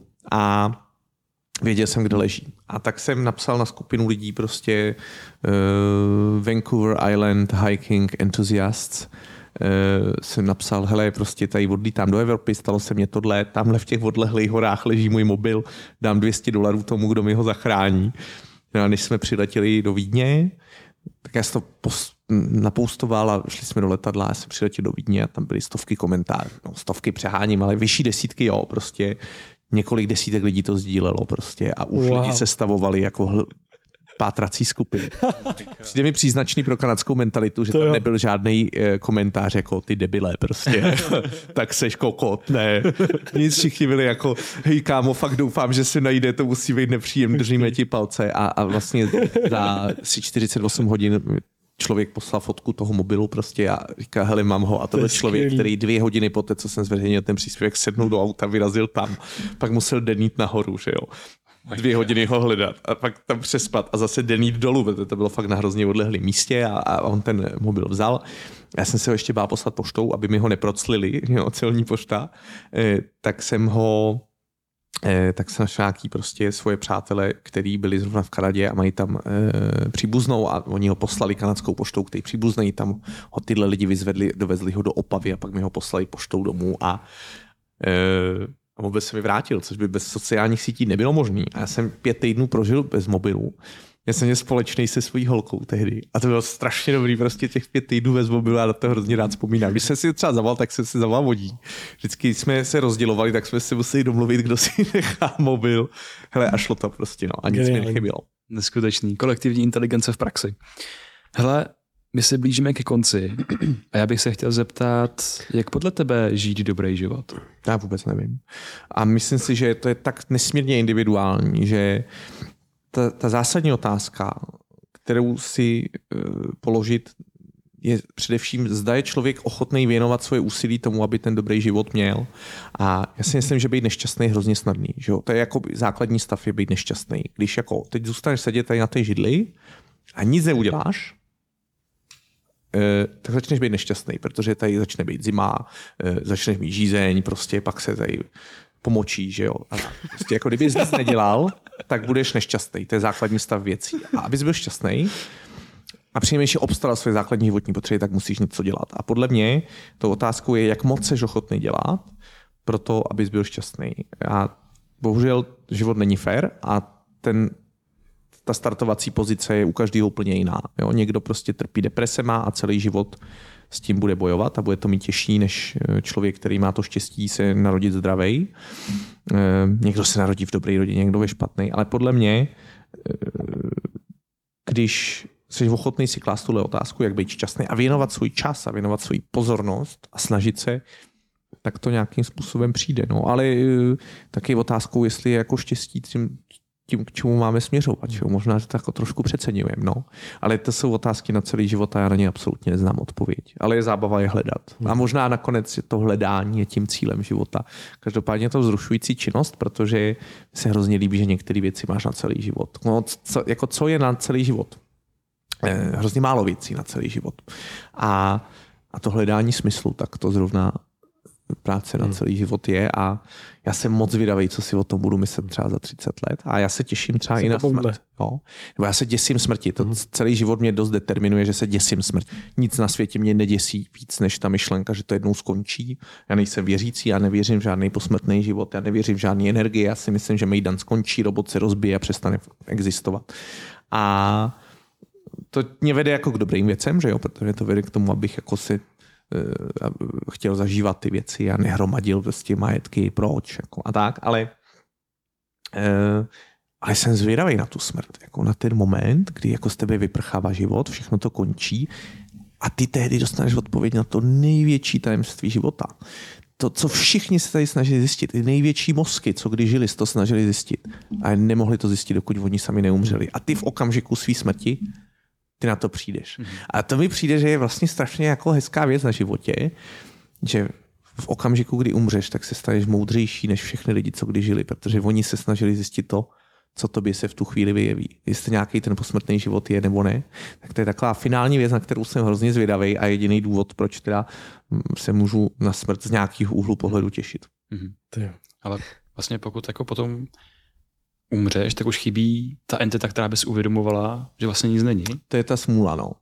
Takže Nemůžeš to nikam už předat. To je no. ta jedna, jedna, jedna variabel, která vlastně, že najdou, se k tomu blížíš, blížíš, blížíš, moment nadšení přichází a pak pokračování příště. No, uh, uvidíme. Mně se hrozně, hrozně líbilo, co jsi říkal s tím, jak žít dobrý život vlastně, i, i si to zopakoval několikrát na začátku, že tě ty rodiče i ty cesty naučili, hlavně ty rodiče, že tě naučili brát zodpovědnost vlastně za sebe. A to je to ono, eh, jestli jsem ochotný mít zodpovědnost a dělat věci pro sebe, abych nějak se cítil. To je hlavní myšlenka našeho podcastu mimochodem je, ta základní úplně je, že chceme tu subjektivní naší zkušenost zlepšit alespoň o 1% a chceme proto dělat nějakou práci. A vlastně to, co tady teďka děláme, všichni tři, je naše snaha to sdílet s tím světem, protože to je to naše, my se chceme obhladit od, od tebe a chceme se naučit různé věci. A, a ty jsi ještě řekl jednu věc, kdybych tady zůstal na místě, tak se pomočím. To, to, bude, to bude citát mimochodem. Uh, ne, mě to připomíná jako to, že vlastně um, ta otázka z lítostí, uh, z toho, čeho litují lidi na konci svého života, tak často je odpověď. Největší lítost je, kež bych tolik nepracoval. A potom je uvědomění takový, že my si svou lítost můžeme vybírat, protože vždycky něčeho litovat budeme. A my to můžeme ale využít, protože existuje v těch kognitivních vědách a v psychologii existuje budoucí lítost. Čeho budu litovat? Až. Hmm. A já se hmm. můžu zastavit a říct si, a OK, co kdybych teďka tady seděl a nehýbal se? Může to být metaforicky v mém životě nebo, meta, nebo prakticky teď a tady, doslova čeho budu litovat třeba za hodinu, za týden, za měsíc, za rok, pokud budu stát na tom stejném místě a dělat všechny ty stejné věci. A najednou mi to dá odpověď na to, no můžu litovat toho, že jsem se nevěnoval víc času prostě, já nevím, meditaci, já nevím, třeba, nebo vztahům, nebo e, cestování právě. A ono ti to najednou dává otázky, návod na to, jo počkat, tak změň tohle, abys tohle nelitoval, protože tohle, tohle zrovna ty litovat nechceš. Stejně jako sedím tady teď a OK, kdybych tady seděl ještě, tak ještě dalších pět minut, tak se fakt pomočím. A to nechci, takže ukončím to a půjdu, a půjdu se vyčurat. Choďte lidi čurat v tom svém životě. Že občas prostě sedíme moc dlouho na místě a pak se pochčem a to je na hovno. A je, aby jsme neskončili močením, tak já bych řekl poslední myšlenku, na kterou si mě, Prosím. na kterou si mě přivedl. A to je, že vlastně a hodně jsem to viděl na cestě do Santiago, že lidi v sobě mají neuvěřitelnou vnitřní sílu a fakt člověk toho dokáže jako hrozně moc. A nejvíc je to vidět na lidech, kteří žijou jako ve velmi špatných podmínkách. A já si vždycky říkám, když to, zv... jako naše pozice je úplně jako císařská tady, jo.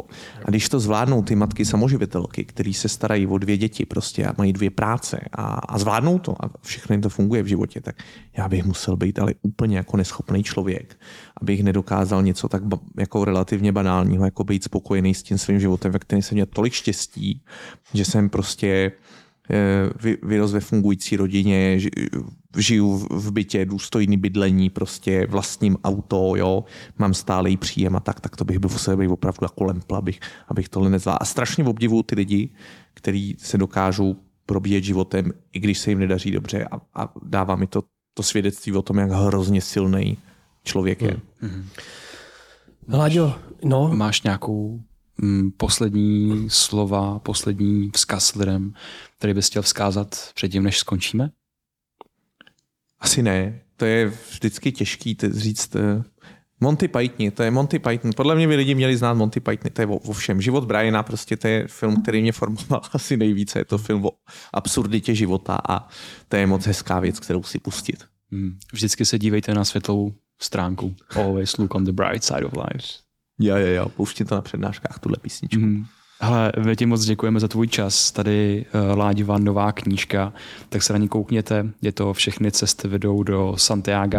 Já už těším, až si ji přečtu. Jo, moc za ní děkujeme. Láďa, kdybyste ji chtěli pro svoji mámu, eh, tak jde objednat i s podpisem a s takovým dopisem. Eh, my totiž se snažíme na tom v tom knižním světě vymýšlet nějaké jako nové postupy a snažíme se pomoct tomu, aby se lidi mohli živit psaním. A jeden z těch způsobů je, že eh, když si objednávají čtenáři tu knížku přímo od nakladatelství, tak ten autor může být o něco lepší honorář a tak děláme nějakou akci, říkáme to autorský balíček, že když to lidi objednají přeze mě ze zibura.cz lomeno Santiago, tak jim ta knížka přijde podepsaná s takovým dopisem, s playlistem eh, za stejnou cenu jako v knihkupectví a já z toho dostanu o, o pár korun víc. Yes, udělejte to, podpořte Láďu, dělá dobré věci a my ti moc děkujeme za tvůj čas. Já a díky za pozvání, vážím si toho. To bylo fakt příjemné povídání. Uteklo to jako voda, i když to je přes dvě hoďky. OK. Um, no, takže, takže moc díky. Um, ještě něco, jestli máš nějakou vlastně jako přednášku, nebo kde ti lidi najdou, vlastně nějaký web s nějakýma informacemi a tak dále? Ne, já ty přednášky mám fakt všude možně, my se to snažíme, my máme takovou mapu v kanceláři a tam máme Českou republiku, máme tam špendlíky a snažíme se, aby jsme vždycky měli tu dojezdovou vzdálenost do 50 kilometrů a abych byl všude, takže vystupuji od Jeseníku až po eh, Chép a Frídek, Místek a eh, Břeclav.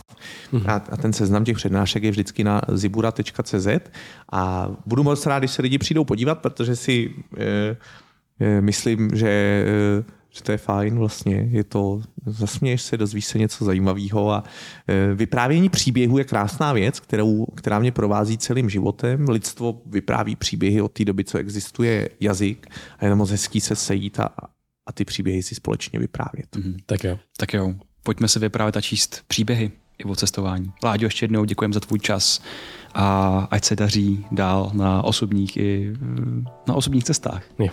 Tak jo, a díky i vám všem posluchačům, kteří jste se doposlouchali až sem.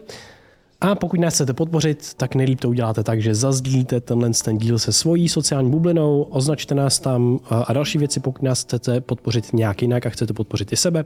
Můžete si koupit jeden z našich online kurzů Průvodce mozkem a myslí, mentální modely nebo biohacking, biologická optimalizace člověka a taky se otevřely registrace na akademii, půlroční akademie Brain VR pro rok 2024. Systematicky tam projdeme všechno od biologie, biohackingu, suplementů až po mozek, mysl a na konci se vydáme i do realmu, eh, do tématu smyslu a krize smyslu. Je to za nás taková asi jako nejhezčí věc, nebo takový No prostě je tam, je tam jako pokrytí nejvíc věcí. Uh, teďka je první vlna prodeje, se ještě myslím, za chvilku se to bude zdražovat, tak neváhejte, objednejte si to na www.brainia.org. A to je asi všechno. Tak jo, děkujeme, že jste se do, poslouchali, doviděli až sem a těšíme se na viděnou. Mějte se krásně. Ahoj. Brain VR.